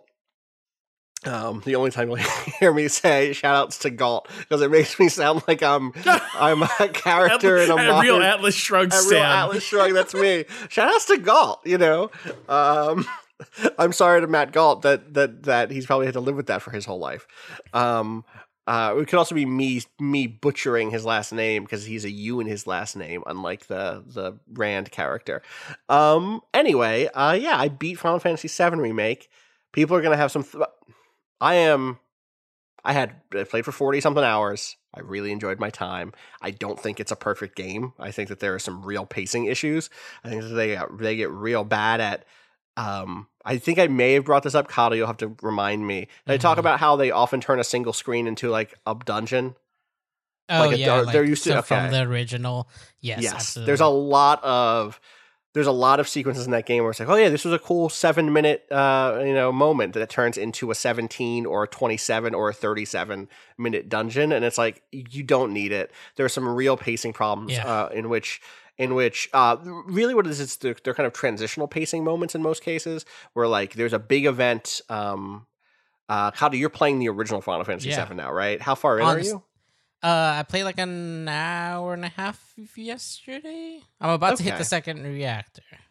Okay, okay. Um, but Um, what what I noticed was that the that demo, which is like about an hour, the like remake Yeah. demo, like Mhm. that takes place in like what like 15 20 20, minutes, minutes, or most- something yeah, at most yeah, 100%. depending on yeah Um, there's some Um, moments where there in the original there's like this big like uh thrust of energy because you're coming off of a big climactic moment and Mhm. here what they want to do is like pump the brakes so that you can go to another like town area and do some side quests and take a breather um, and that that that sounds really good on paper and once you get there it's really good but it can feel really like bad to be like we gotta go we gotta go we gotta go slam on the brakes now we're now do side quests and it, it feel it can feel really bad. They don't do a great job of that. I think they do a really bad job of explaining who some of the principal characters are which is surprising because they actually do a really good job of reconfiguring some of the stuff at the end of this game to explain big big time lore stuff um uh like there's like uh, there's a lore dump towards the end that i think is actually really really good and it's delivered in a really fun way. Um but they don't do the bare basics necessary to explain why some of the key antagonistic characters are who they are or what they are or what their relationship to you is. I had to rely a lot on my own understanding of like who who some major final fantasy 7 figures are is all i'll say Mhm. um, uh, I don't think that they do a great job of explaining that stuff, and I, they don't. They also don't. It's tough because like well my question is is this partially like I'm I'm playing playing through even just that first hour and a half of the old Yeah. one. There's a lot of like who the fuck is that? yeah, there's you- that stuff already. to be picked up. totally, but this is different stuff. Where some of this stuff though is like the next scene in the game is a character. The, the scene that would have come after is a character saying, "Here is what my relationship with this person is. Here is what our relationship together is." There was Mhm. stuff at the end of this game, the final chapter of this game. You get to the final chapter of this game, and PlayStation it does the PlayStation like no screenshots, no videos, and like oh shit, here we go, uh, and Wow. it becomes the most Tetsuya Nomura like you know meta com like it becomes Kingdom Hearts in in in Sick, uh, sick, in sick, affect in affect, not literally. Uh, there was, as far as I know, there's no Kingdom Hearts crossover. Ha- well, there it already is because that's how Kingdom, Kingdom Hearts is already, right? Look, the, Um, the third uh, one of these remake games is gonna have Sora in it. Like I'm just bet, putting all my bets in now. listen, It's so I think that there will be, I think that I think that there will be a really interesting response to the way this game ends because. For reasons I don't even want to talk about yet, because the game is, is, is coming out today, the day you're listening to this. Um, but I will say that there is like it. It is a game that I stand by what I said on the on the other podcast, which is that you can think about this game title as a Kingdom Hearts game title in the way that you think of Right. like recoded or something like remake. Remake is like a is like a yeah verb. It's not just like yeah Final Fantasy Final, Final Fantasy Seven remake. Right. Um, it's It a wild of, ending. It is part of a title, not a descriptor of the game. Y- yes. Um, the is you know, a different type of descriptor, but a very specific Yes. type of descriptor when you put The- something in a title. You know, the things that this game has changes throughout i think are good in in a large way i think you know we, we've talked before we talked uh you know there's stuff that changes literally five minutes after the demo and so this is like new shit um and i think i like many of those changes i think that most of the um, most of the the new content is really like the new story stuff is really interesting. I think some of the expanded stuff doesn't land as well for me. And I think uh, I I'm extremely uh, torn on Barret specifically for all the reasons I said on Monday, which is even through the end of the game, he he constantly swings hard between racist caricature and one of the rare voices of revolutionary radicalism in video games, uh, especially in mainstream AAA big budget video games. Um, that motherfucker has some lines that are like the most this moment shit possible. um, I also just cannot stop thinking about this game as in relation to early early 2000s American policy, um, the ways in which I I hadn't hmm when you play this game, you think about the ways in which the Bush administration really wanted to go to war with Iraq. That's all I'm going to say.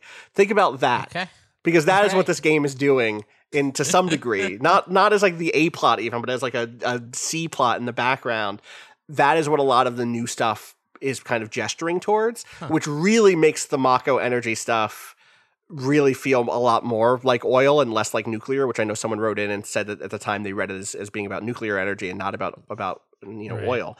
Um, but but now it really feels like a fossil fuel story.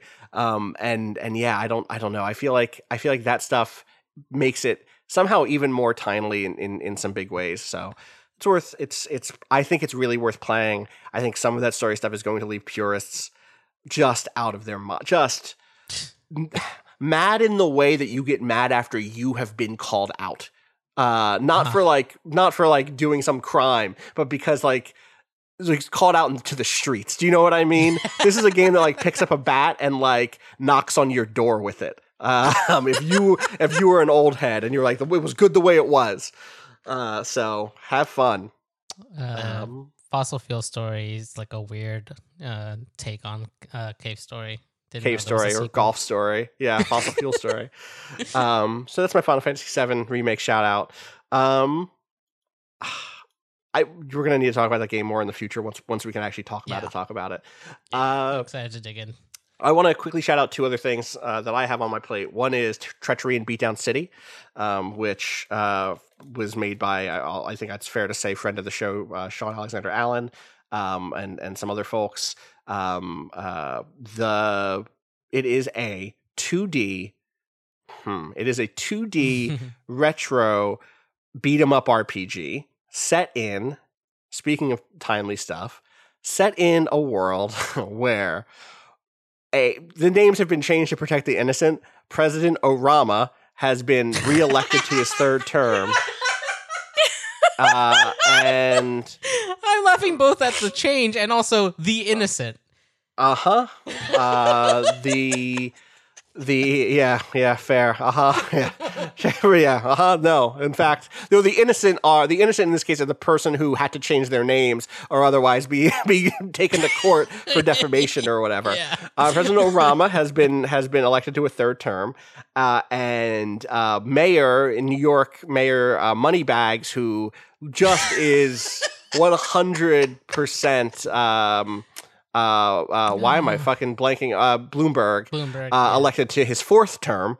Um, uh, is the mayor of New York, and Orama gets kidnapped while giving an address at the UN about uh, this game. Like threads a needle really, really well, where it's like mm-hmm. everyone is excited about President o- Obama's third term. Wow, remember that guy? He seems so cool. Like he he seems like a real person. There's a deep like that's us up there. And then he goes to the UN and delivers a speech about, about the new drone program he's starting. Uh, and it's like, yep, mwah, you got it. You got it perfectly, Sean. Uh, And so from there, uh, it, be, it he gets kidnapped. He gets kidnapped from the UN by ninjas, obviously. Poor President Orama.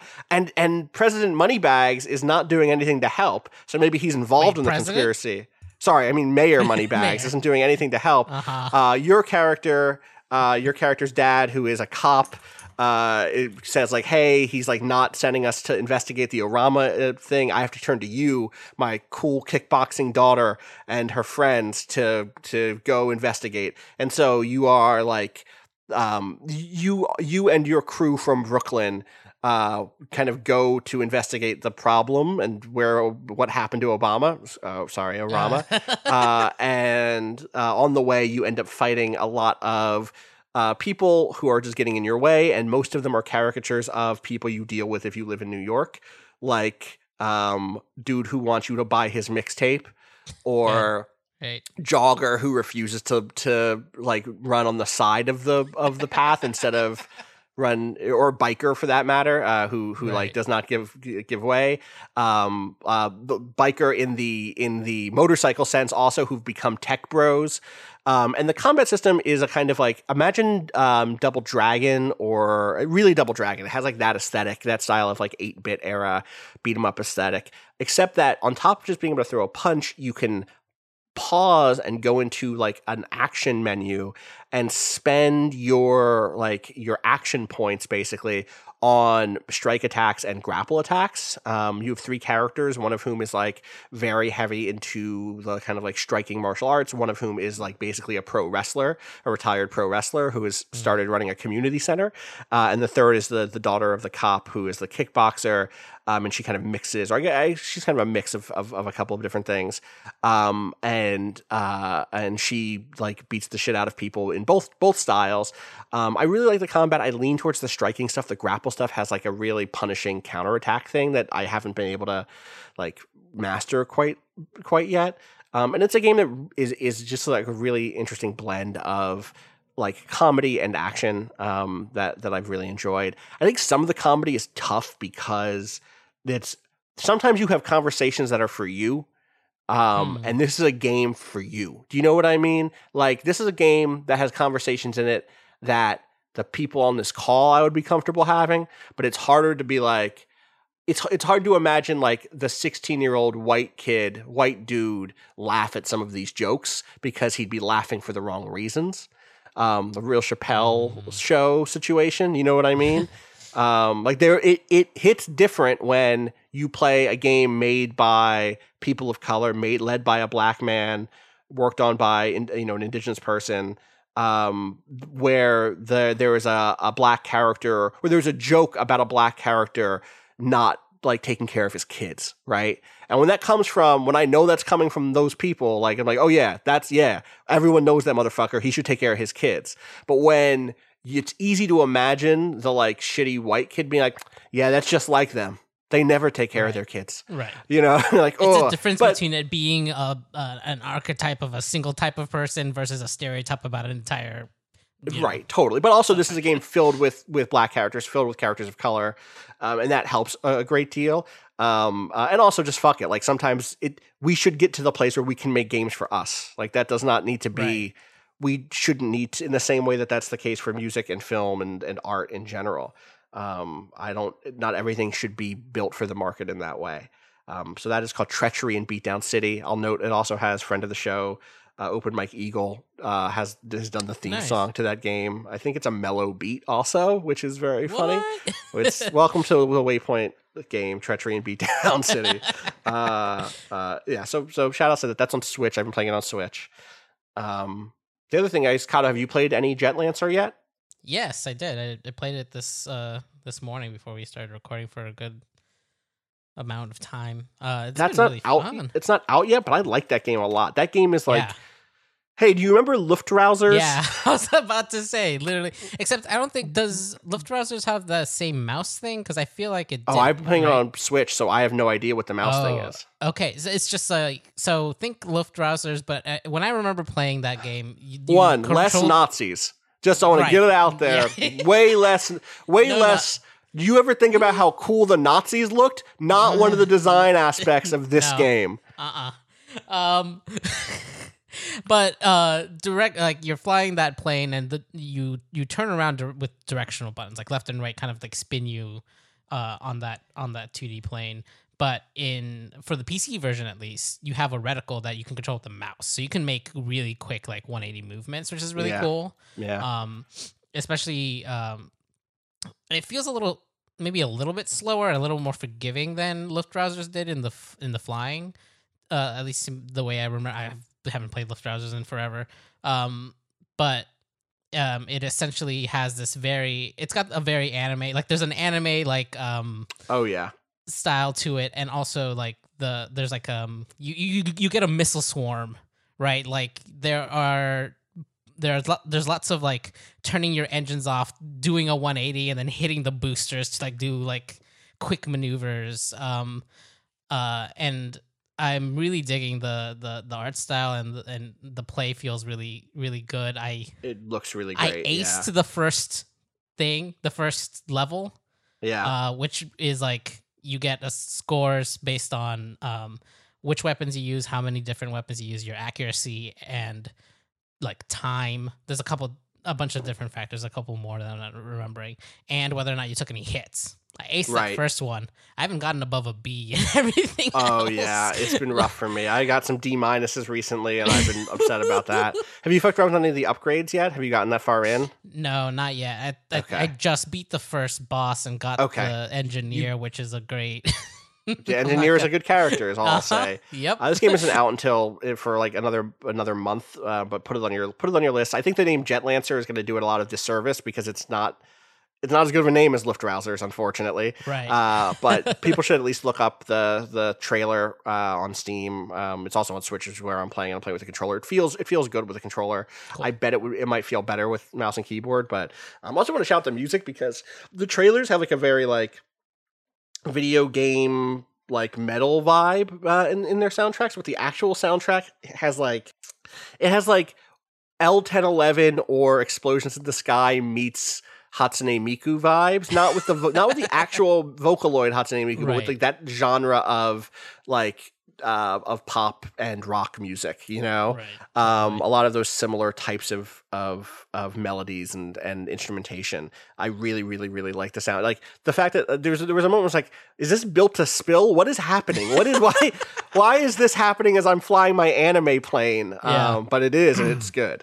Uh, so Jet Lancer coming out next month. Take a look at that. Uh, anyone else want to? Rob, I, I know that you're still hitting the the frost the Frostpunk pretty hard. Are you still playing the DLC, or are you on to? No, I played. Yeah, so I wrapped up the uh, DLC, and I'm now playing the uh, Fall of Winterhome, uh, which is actually the DLC from before. Oh, uh, but okay. I just hadn't gotten around to it, which is sort of Winterhome is a place that gets referred to in just about every other uh, campaign for Frostpunk. It is the generator city where things don't go well, and it falls into complete ruin um, and disorder. And so, the Fall of Winter Home is a campaign where you sort of take over as the first wave of unrest that got the old uh, supervisor killed and burned half the city has finally ended.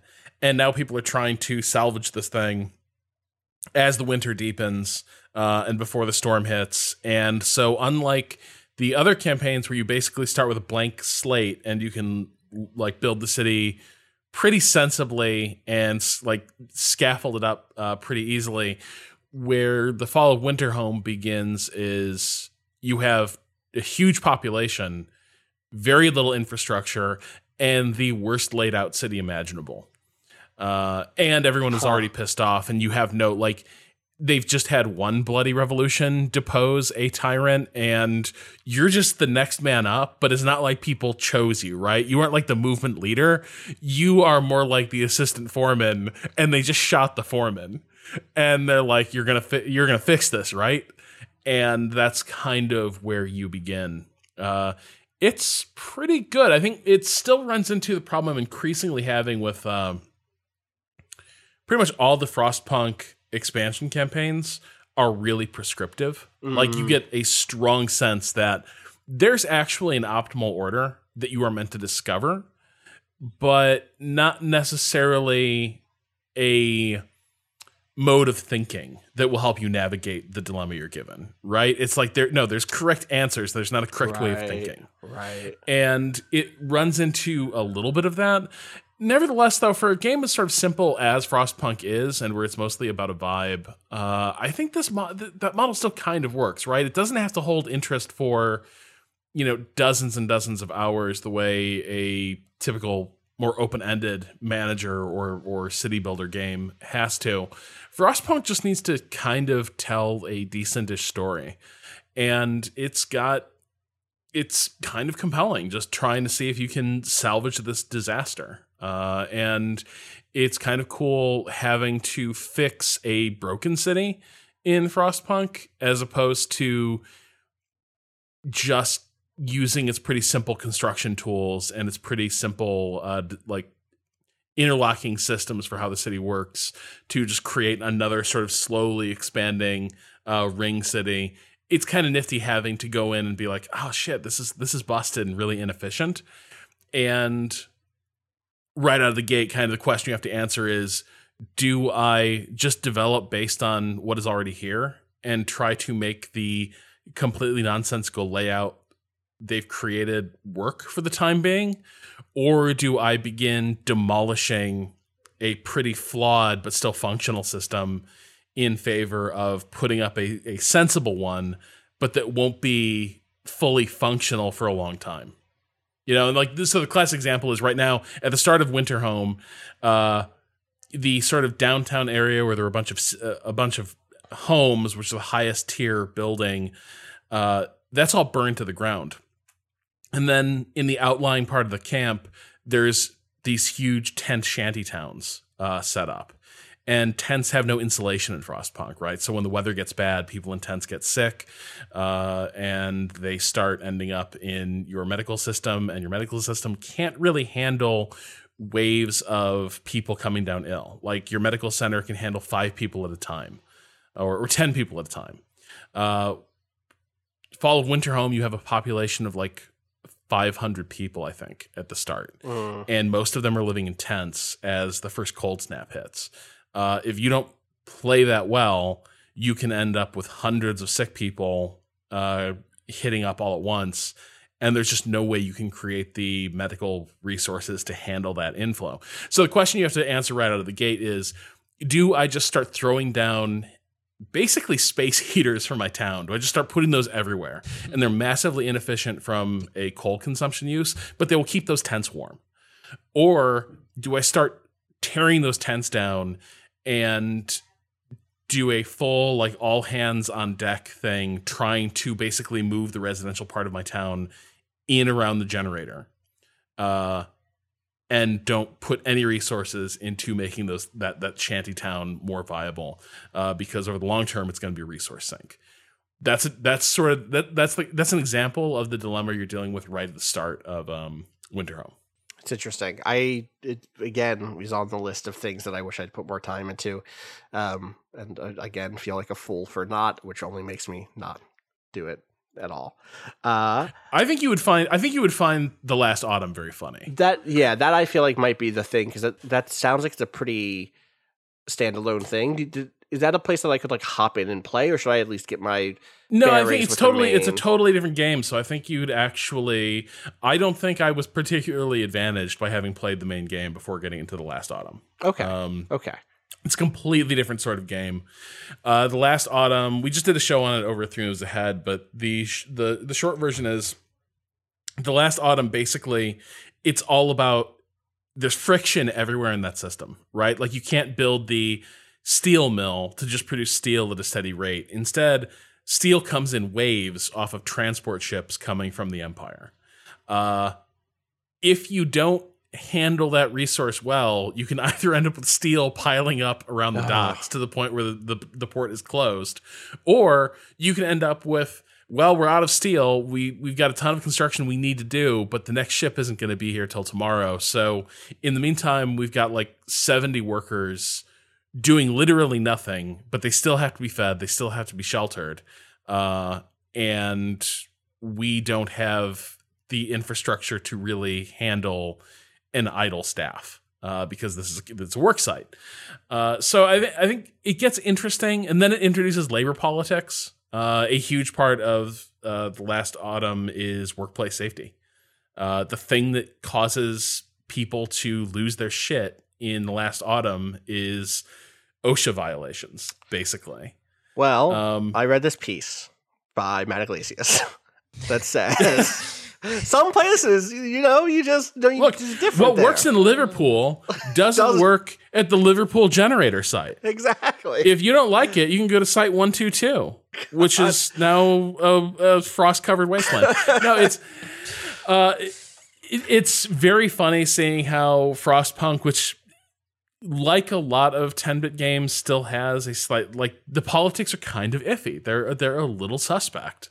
Uh and that is true in the last autumn as well where it's a little bit like the union everything everything in frostpunk has the goldilocks version and then the oh that's too much.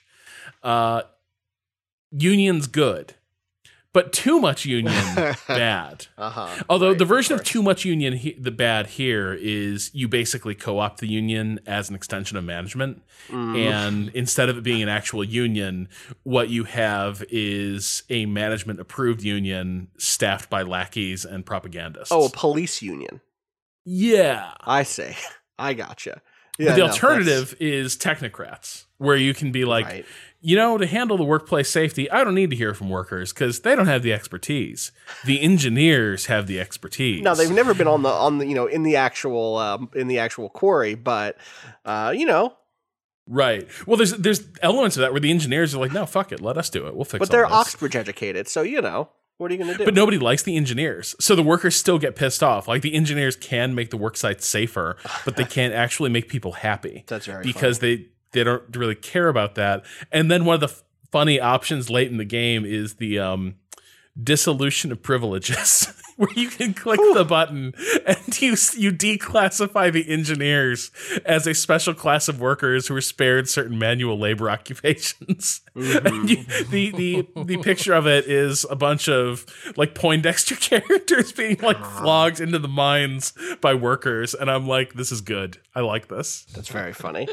um, all right. Uh, I was not going to go to the question bucket today, but there is something here that Rob, I hope you know about.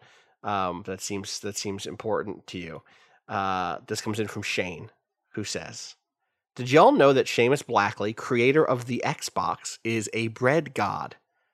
Seamus has provided a foolproof guide on Twitter for gathering your own wild yeast to make bread.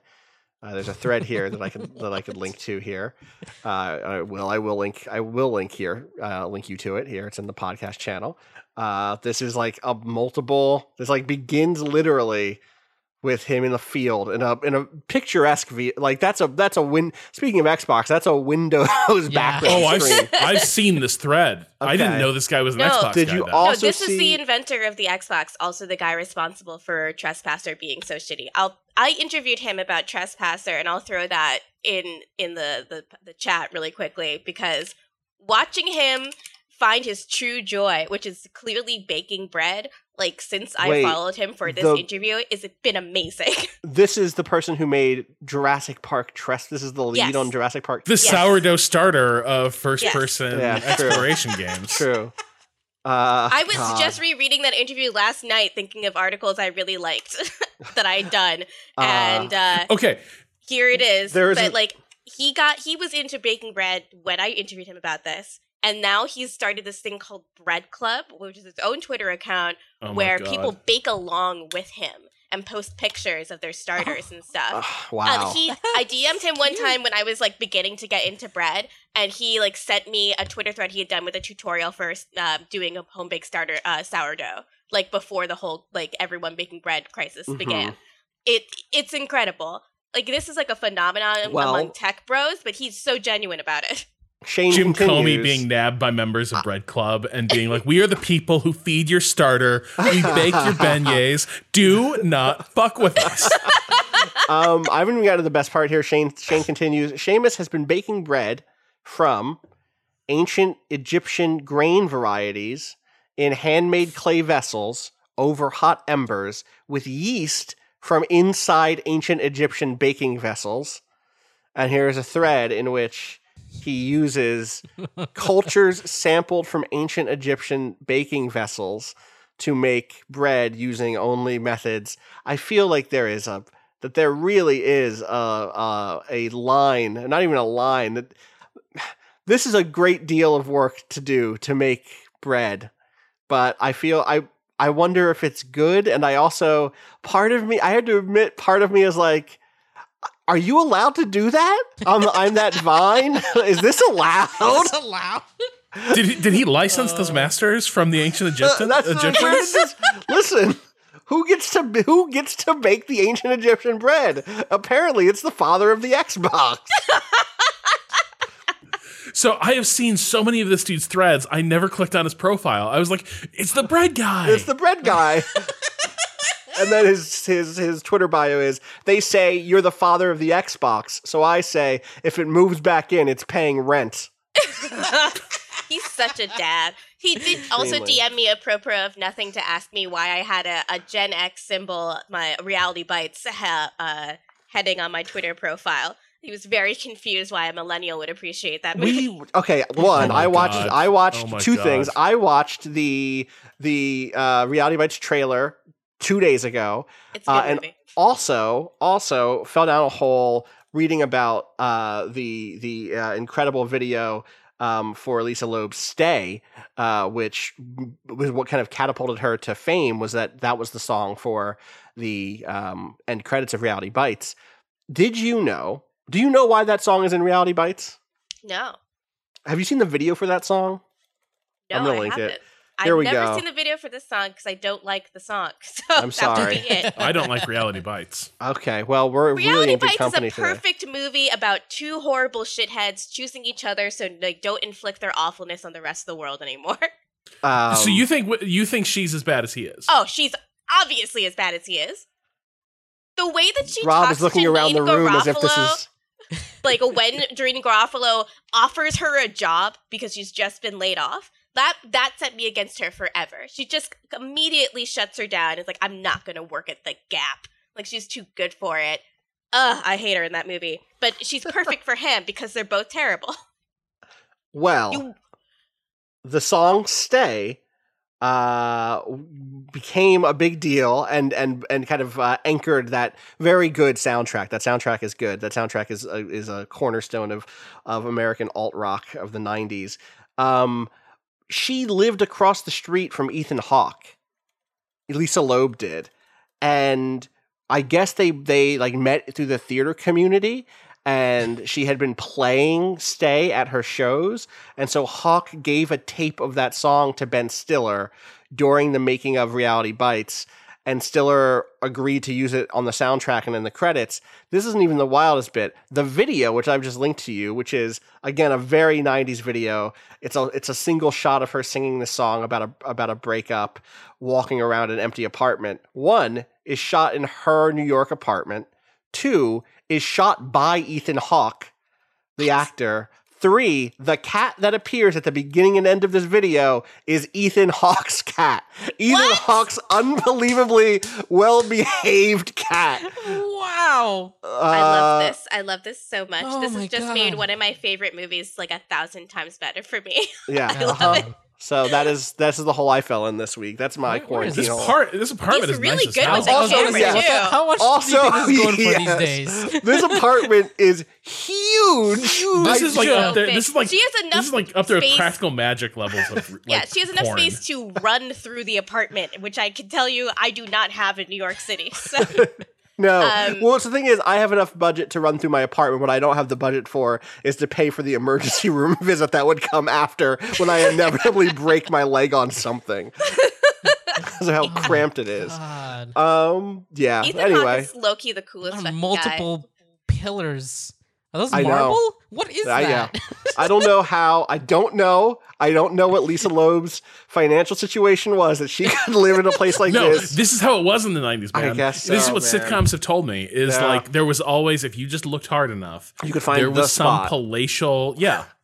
Oh, I'm in Honestly, a I loft know- in the. sk- Yeah. I know an old professor, uh, an old art professor that has a place like this that he pays four hundred dollars a month for because he got it in the fucking like seventies. So I'm gonna make a suit Oh, wow. out of his skin. Fuck that. Like, I need found to live it. That life. Yo, Me, Wait, I yo, found it. Actually, that's not true. yo. Someone else found the actual. Uh-huh. Me, I found it. Go to findery.com. Actually, someone else put in the work to find it.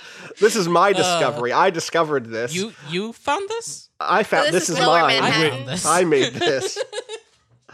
um this Yeah, is the this is, this is uh, it. I want to know how much it is. It's a gorgeous space. It's huge. This is like a gallery space. It's like the modern Yeah. video of this. yeah. I mean, this was like, let's Uh, be real. The amount of space that was, the amount of like broken bread frames that are in that video.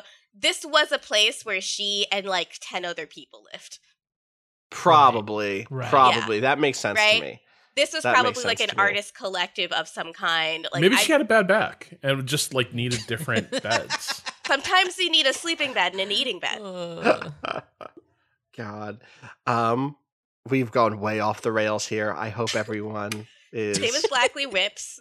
Reality bites good. It was his thread is the reason I'm scared to make a sourdough starter. By the way, there's Wait, a point why? where he's like, because when he was like, ah, I'm out in a field in England, uh, already a dangerous place to be, as movies have informed me. Uh, he's like, ah, I'm I'm out in the I'm, I'm out in the field and I'm using wild yeast. And then like cut to two days later, there's like some sort of black unholy sludge like burbling away. He's like, don't eat this. It could be bad. But if you scrape off the if you if you scrape off the burbling hell mass, there's good yeast under there. I'm like, I don't want to have a burbling hell mass in my bread bowl. I would rather just have nice, safe, delicious starter. But that's different, right? He's in like the middle of Yeah, no, he's doing hardcore. He's like on Right. the game plus. he's plus. like hand he's like milling his own flour and stuff. My He's- KitchenAid just showed up, so I'm ready to get in. Which this one did you right get? now. Did you get like a I got tilt the mini or one. a? I got the the Okay. mini professional one. They they have a, a three and a half quart version of the professional grade five quart uh, bowl version, and I I Damn, read the reviews for that, and they were like it's the same exact machine with a smaller bowl, and if you only are making batches for like a s- like two or three people, that is perfect. And it was only two hundred bucks. So since I got paid recently, I I grabbed it and I am ready. I'm not going to be nearly as hardcore as Seamus Blackley. There's not going to be any personally milled flour in my apartment. but Cut two. Uh-huh. yeah, Kita, Kita, this would never happen to me. God, God, incredible. Well, I'm glad I, I'm glad we could we could go down this rabbit hole. Uh, if you have more bread tips uh, about about bread makers that we should be paying attention to, you send it in. Your number one bread Remember when we all laughed at all the weird shit in Death Stranding? Like the people are obsessed with like growing wheat and milling it. Uh huh. Uh, Corey writes in and says, months after its release, would you recommend playing Death Stranding? I wanted to Oh play my it during God. release. you know, I was also thinking about this about getting back into Death Stranding, and I realized I can't do it because Heartman still sounds like James Kennedy from Vanderpump Rules to me. Mm, okay, yeah. I'm just never going to be able A to good engage reason. with that. yeah, uh huh. A good reason not to Oh, engage. Uh, yeah, it. Uh, yeah, I'm thinking about going back to it. I have this void in my my life now that I'm done Final Fantasy VII, and I'm still playing Animal Crossing. But Animal Crossing is obviously now in its like maintenance form. It's in its like daily check in more than big projects. Um, so may, maybe I should go back to Death Stranding. Death Stranding, Control, Frostpunk, Final Fantasy Tactics, which they should put on a modern console, please. they haven't, but I want to play it really bad. Anyway, replay it really bad. I just want to be clear. Uh, all right, so that's Corey's question. Listen, I'm just going down the I'm going down the hole now. We're gonna we're gonna Yeah. Let's just hit some more questions. If you have questions, you send them to gaming at vice.com. This one comes in from Ryan from Kentucky, who says, I'm in the fortunate position of being able to afford a new gaming PC. However, I can't shake this thought. Who am I to spend $1,000 or more on something purely for entertainment when I could donate it to pandemic relief efforts instead? On the one hand, the cost of a PC is a drop in the bucket compared to the resources that are needed for the pandemic. On the other hand, part of me would feel guilty about making a luxury purchase at a time when millions of people are suffering both physically and financially. Giving to a charity is a personal decision for everyone to make, and I mean no judgment towards anyone about this one way or the other. But I would love to hear your thoughts. Uh, what you hear your thoughts uh, on how you approach this issue in your own lives. One idea I've had is simply to impose a charity tax on myself, like for every gaming purchase I make, set aside an additional ten percent for donations. Thanks for all you do, Ryan from Kentucky. Um, I have like a compatibilist answer here, as is often my way, but I'm Mhm. curious if other people have sharp takes. I mean, Ryan came up with a good solution, right? Mhm. Like, which I mean, is the charity genuinely- tax. Yeah, like that's not a bad way of like sort of resolving that tension with, within yourself. At, at the at the same time, like uh game PCs are fun. This is a time when we need distraction and entertainment. Like I don't I don't know I don't know what your situation is with with entertainment. Like is it frivolous? I don't know. Like you're you're going to be inside for months probably. Uh so to an extent like does this make that easier to handle? Uh that's not a that is not the most fr- there has never been a less frivolous time to like buy yourself a nice PC so you can stay inside and play video games. I don't know. Um, the thing I was going to suggest is to is to check to see if anyone is a local builder. Um, I, I like know when I, when my computer goes bad, I can always take it to a place. But I also know someone in Astoria who just runs a PC shop out of his garage. Um, and like that has been the person I've taken my PC to when things have gone bad in the past. Um, and like if you could find someone like that who is still operating, they probably need the business. Um, I know that that's not. I know that that is very much a luxury I have uh, that is afforded to me by paying New York rents and living up here, um, and that that is not necessarily the case everywhere. Uh, but it's probably worth checking on on you know your Craigslist or whatever to see if there was someone who does local PC repairs and builds, because then you could at least be literally putting that money into somebody else's hand to some degree. Um, obviously, they would still need to be buying the parts wholesale, and you know you'd still be supporting whatever big company. But listen, people are working everywhere, and people are going out of work everywhere um, it's it's hard for me to it's hard for me to say that like you supporting uh, making a purchase at this point is is a bad idea. I like that you just want to funnel that money into the guy economy. I want listen. I know a Where guy. it's just- yeah. The, listen, guys are suffering now more than ever. Rob. I don't know if you've been out here, Uh, hmm. not just general guys, but you know a guys. You know what I mean? the Noah guy, sure. The Noah yeah, guy. If Okay, you if you're a Noah guy, here, if you because were a Noah otherwise guy- you're veering into some territory. I'm not sure. no, I was the down. joke. That was the bit. That was the bit I was doing. Uh, the the you know a guy guy right now that's a that's a tough gig to have because that's all about that's all about people to people contact. That's all about you leaving a good impression Wait, getting no, a good recommendation in. And you can't do that's what i'm saying. You can't do people to people contact right now. You can't you can't do the like yeah my uncle my uncle has a friend situation right now. It just doesn't play out. Um, I hope that helps you, Ryan. Uh, we got one more here that I think is important. Um, I do. I do also have a brief one. Someone wrote in. Uh, Caitlin wrote in to be like, "Have y'all seen the 2020 Emma?" Like two days before our Emma episode dropped. Uh, so I hope that I hope that Caitlin was was pleased by that. Um, this is this is speaking of Emma. Speaking of Jane Austen. Uh, this last one comes in from João uh, João, I believe is is how you pronounce this. It's the Portuguese version of jo- of John, and sometimes I can kind of hear an N in there, even though there's no N in the actual word. Uh, but but Joe writes in and says. Uh, I was hearing the episode about Emma 2020, uh, and I was talking with my sister about the Jane Austen's adaptations. She reminded me about probably one of the best ones that is out of outside of your radar, the 2018 Brazilian soap opera opera uh, adaptation of Austen's five books: Pride and Prejudice, Sense and Sensibility, Emma, uh, Northanger uh, Abbey, and Lady Susan, uh, which is called. Or I'm going to butcher this. Apologies. Orgula uh, e pa, hmm hmm I can pronounce this last one. I know I can. Paisho, uh, or uh, U- e Paixão, which translates to pride and passion. I'm sorry for, for butchering this Portuguese. Uh, I'm not telling y'all to watch this, uh, as soap operas tend to be very long, and I don't know if there's English subtitles for this show, but I'm sure you would find this weird mish- uh, mashup at least interesting. I'm sending you a BBC article about the soap opera that brings some cool subplots, uh, such as Bingley signing up to clandestine fight clubs. Enjoy. That is Sick. the most Bingley fucking thing to That do. is the most Bingley thing to do. That motherfucker would love to sign up for a clandestine uh, fight club. Um, I want to see. I want to see at least some of this show. It's Bingley Because- Archie Andrews. I- It's God, fuck off. He is. Uh huh. Yeah. Fuck. Uh huh. oh my god, is Darcy Jughead? Oh my god. Darcy's Jughead. Huh. Wait a second. It all Oh, comes fuck. together. Huh. Anyway, So this seems like a dope adaptation. Demand. It's it has been deemed not suitable for children. okay. So, uh, yeah. Anyway, people should just know that this is out there. Uh, that's all. Orgullo e pais, paisao. Paisao. Paisao? I, I, yeah. I'm, I'm glad I'm not the only one. yeah. This says like so, Pai It's so Show. close. You're this is right. Pai Show because it's an X in there. Yeah, Probably paisho or something like that. I, that sounds right. My Portuguese pronunciation is bad. Uh, it's a different language, you know. Yeah, well, they're so they're so close to Spanish that I, those are like oh, I can read like eighty percent of the words most of the time, but Right, but you're then you're like, well, that's that's a new one. Thank you for writing in uh, all of your questions and comments. As always, you can do that by sending them to gaming at vice.com. Uh, real quick, Rob, is your bread situation still up in the air? You still haven't committed? I just need to. Yeah, I'm, I'm still Update, like okay. because I'm been I've been hesitant. I've got now Yeah. a lot of good. I've got a lot of Good. good, leads. Keep sending those leads Um, to Rob. Yeah.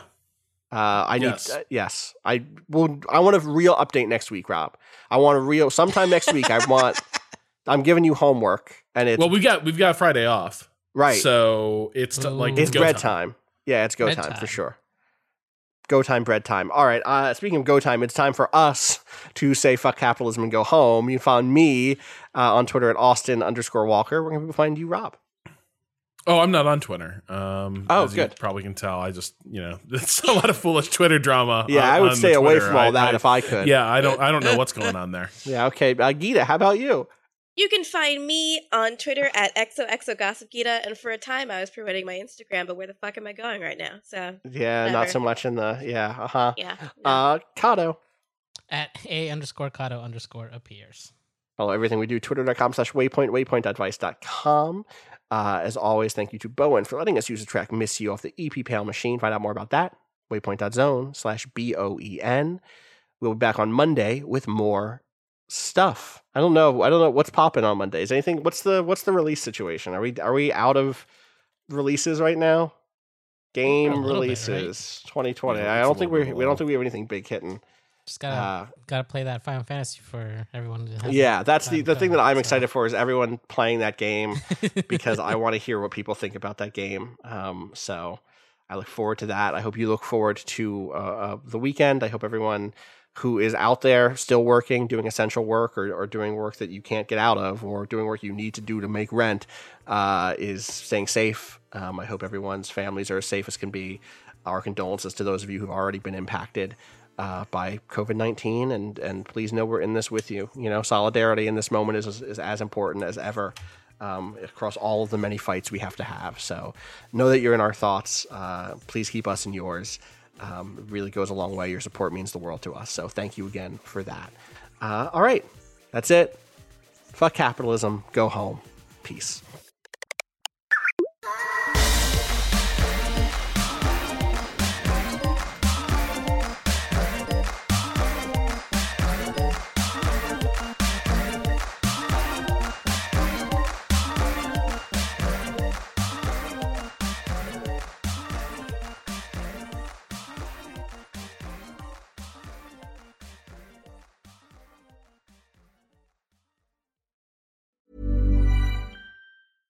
When it comes to your finances, you think you've done it all. You've saved, you've researched, and you've invested all that you can. Now it's time to take those investments to the next level by using the brand behind every great investor, Yahoo Finance. As America's number one finance destination, Yahoo Finance has everything you need, whether you're a seasoned trader or just dipping your toes into the market. Join the millions of investors who trust Yahoo Finance to guide them on their financial journey. For comprehensive financial news and analysis, visit yahoofinance.com, the number one financial destination, yahoofinance.com.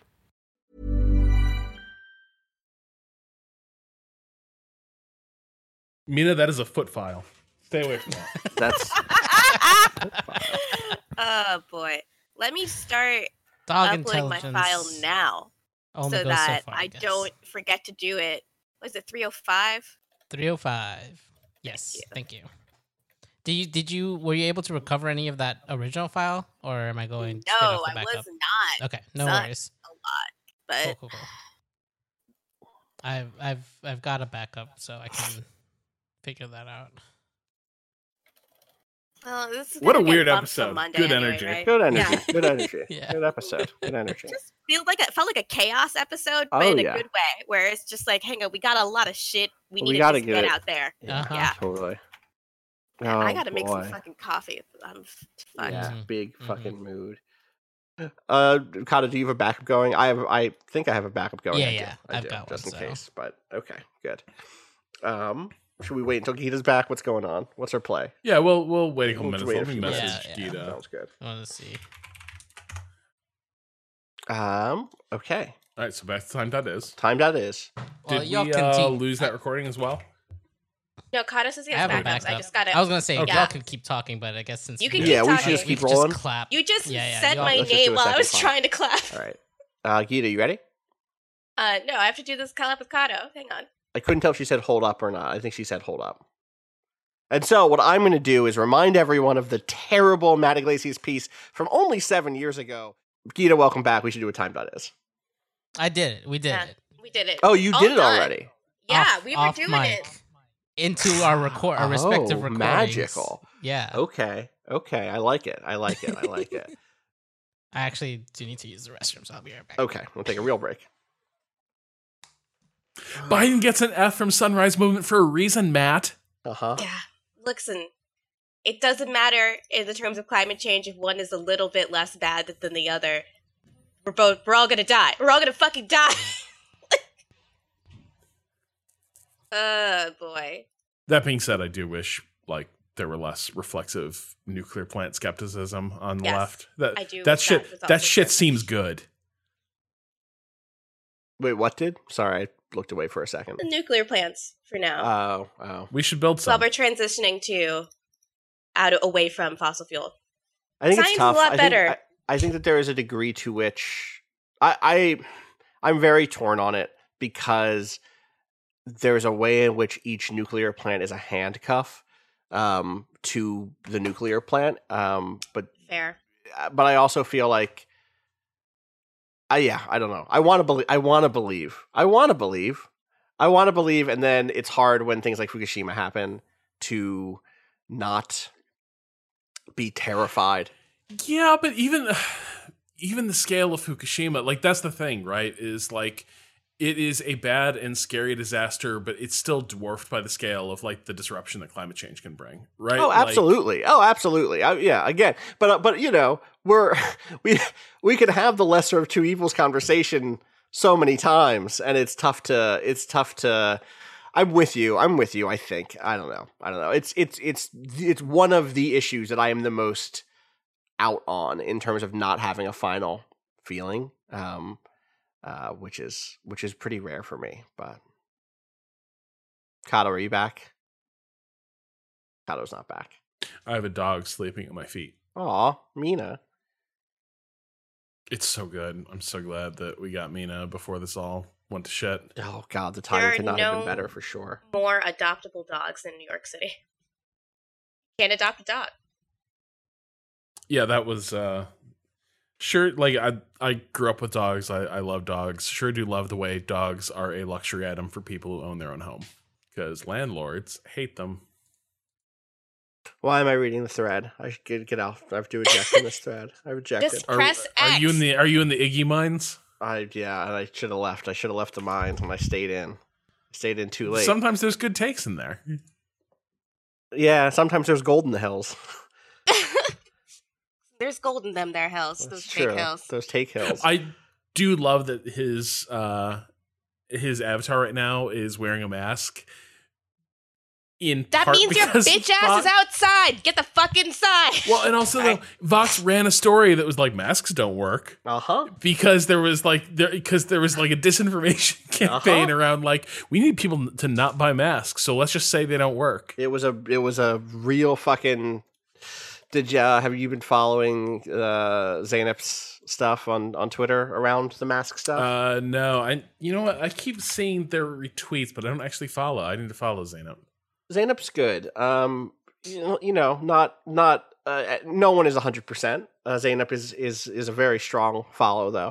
Um, but specifically on masks, um, uh, I I believe Zeynep is she her, and I'm going to use she her pronouns. Uh, she has. She was like one of the first people beating the drum that was like, masks aren't useless. You have to stop saying that the masks are useless. Masks are important. We need mask culture here. What we don't have is masks currently. And so, mm-hmm. yes, like the N95s should be going to healthcare professionals, but the the broader problem here is is that or or but but we should not along with that pretend that masks don't help the situation. They extremely help the situation and are part of of why uh, the response in certain communities or certain certain nations has been sh- stronger is because they already had a, a mask culture um, and and we need we need more of that. I'll find the thread and, and link it to y'all. Um, it's a good it's a good thread. She was very very mad, specifically at stories like that one. Yeah. Are you back, Otto? I'm back. Hello, yes. We got mad at Matty Yglesias for a little bit, but we're good now. Cool. It's fine. It's Right. fine. Um, We should. pro- Do we need to put all this in? I don't know. This has been a Mm, weird show. it's a weird this is show. a weird show. it's a weird show. You know what? I wish I was a cat. Yeah. We MK and I were having this conversation about like how good it would be to be Mina. How good would it be? It'd be great. What what all time. pandemic? Yeah. right? Oh, do you mean this great reward of all of the people I love just being around and needing affection? Yeah, I love it. Well, and also like we are so terrified of my cat, uh, my dog's growing boredom that we are just like throwing money at like dog toys, Oh, like yeah. even ones that are impractical. Like we bought her a puzzle board the other day Right. because we're like, she's she's smart and she's growing and she needs uh, stimulation. So here's a treat board that is all full of like wheels and gears that she has to figure out. Entertained her for like ten minutes. But it was a good 10 minutes. She was that- real happy. She get that treat though? uh, she got all the treats. That was the problem. Oh fuck! it was like, yeah, it was like levels of difficulty. And she was just like, truly the Uh-huh, smartest dog. yeah, it's uh, it's rough. Uh, this this How are yeah, you- how are you? How are you feeling after? I feel How's life after COVID? life after the Roni. Oh man. um, I honestly like as soon as I stopped being incredibly tired all the time, I was like started getting freakishly motivated. So it was like nice. really, really intense. Yeah, I like very suddenly realized, um, like, oh, I can make being stuck at home very pleasant for myself. I can get into all these crafts and like uh now I have like several different embroidery kits in the way on the mail to me, and I bought a KitchenAid, and like I'm really excited. a like. KitchenAid. Holy shit. I shit! bought it. Hell okay, yeah! so I got paid five thousand dollars while I was sick for this writing thing I also was doing. Great. Uh, was That's fucking freelancing. sick. Yeah. Uh, and they owe me another five thousand too, which is the best part. Yeah, I have to finish revisions for them. I was supposed to do it yesterday, but I didn't. But I also it's like not a lot of stuff that I have to revise. Um, and then they will give me another five thousand dollars. So in the meantime, I bought a KitchenAid and like a bunch of stuff that I need that I didn't have, and a lot of books. Bought a lot of fucking books. I don't know why I did that. so many fucking well, I guess books. we have we have time now. Yeah, everyone time enough time. at last. Yeah. um okay. I am recording. I feel like I'm hearing an echo sometimes, and I'm trying to figure out where it's coming from. Did anyone Oh, you know what? that? I'm I'm a little I'm a little high because I was on another podcast, so I boosted myself there. Um, and it might be bleeding. It might be Ah, bleed. okay. I Ugh. lowered myself. Let's see how my files look. I look fine. Looks good. Sounds good. Now Ella wants to be let out because she is upset that I'm not petting her. Mm. You know, I get Go find pets elsewhere. Follow your bliss. I'm also hearing that echo, Cado. Weird. Yeah, mine also showed up, Hell yeah. Gita. Hell yeah. Showed up yesterday. Literally Fuck. Yesterday. fine. God damn it. Christ. It'd Christ. be like that. Ugh. Uh, 305, Cado. Yeah. Is that right? Yeah. 305.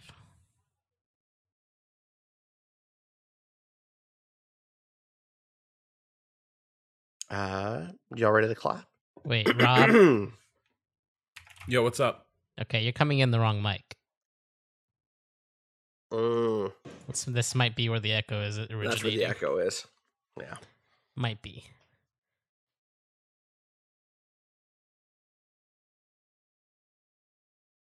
Okay. Yeah.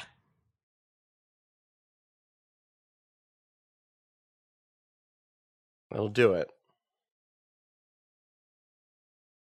All right.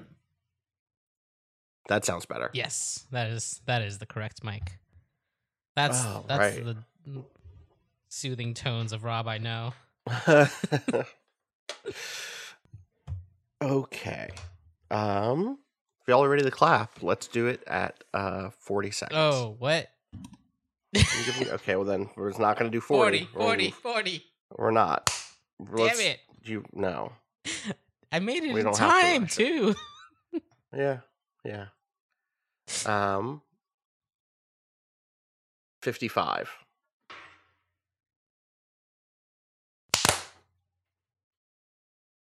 All right.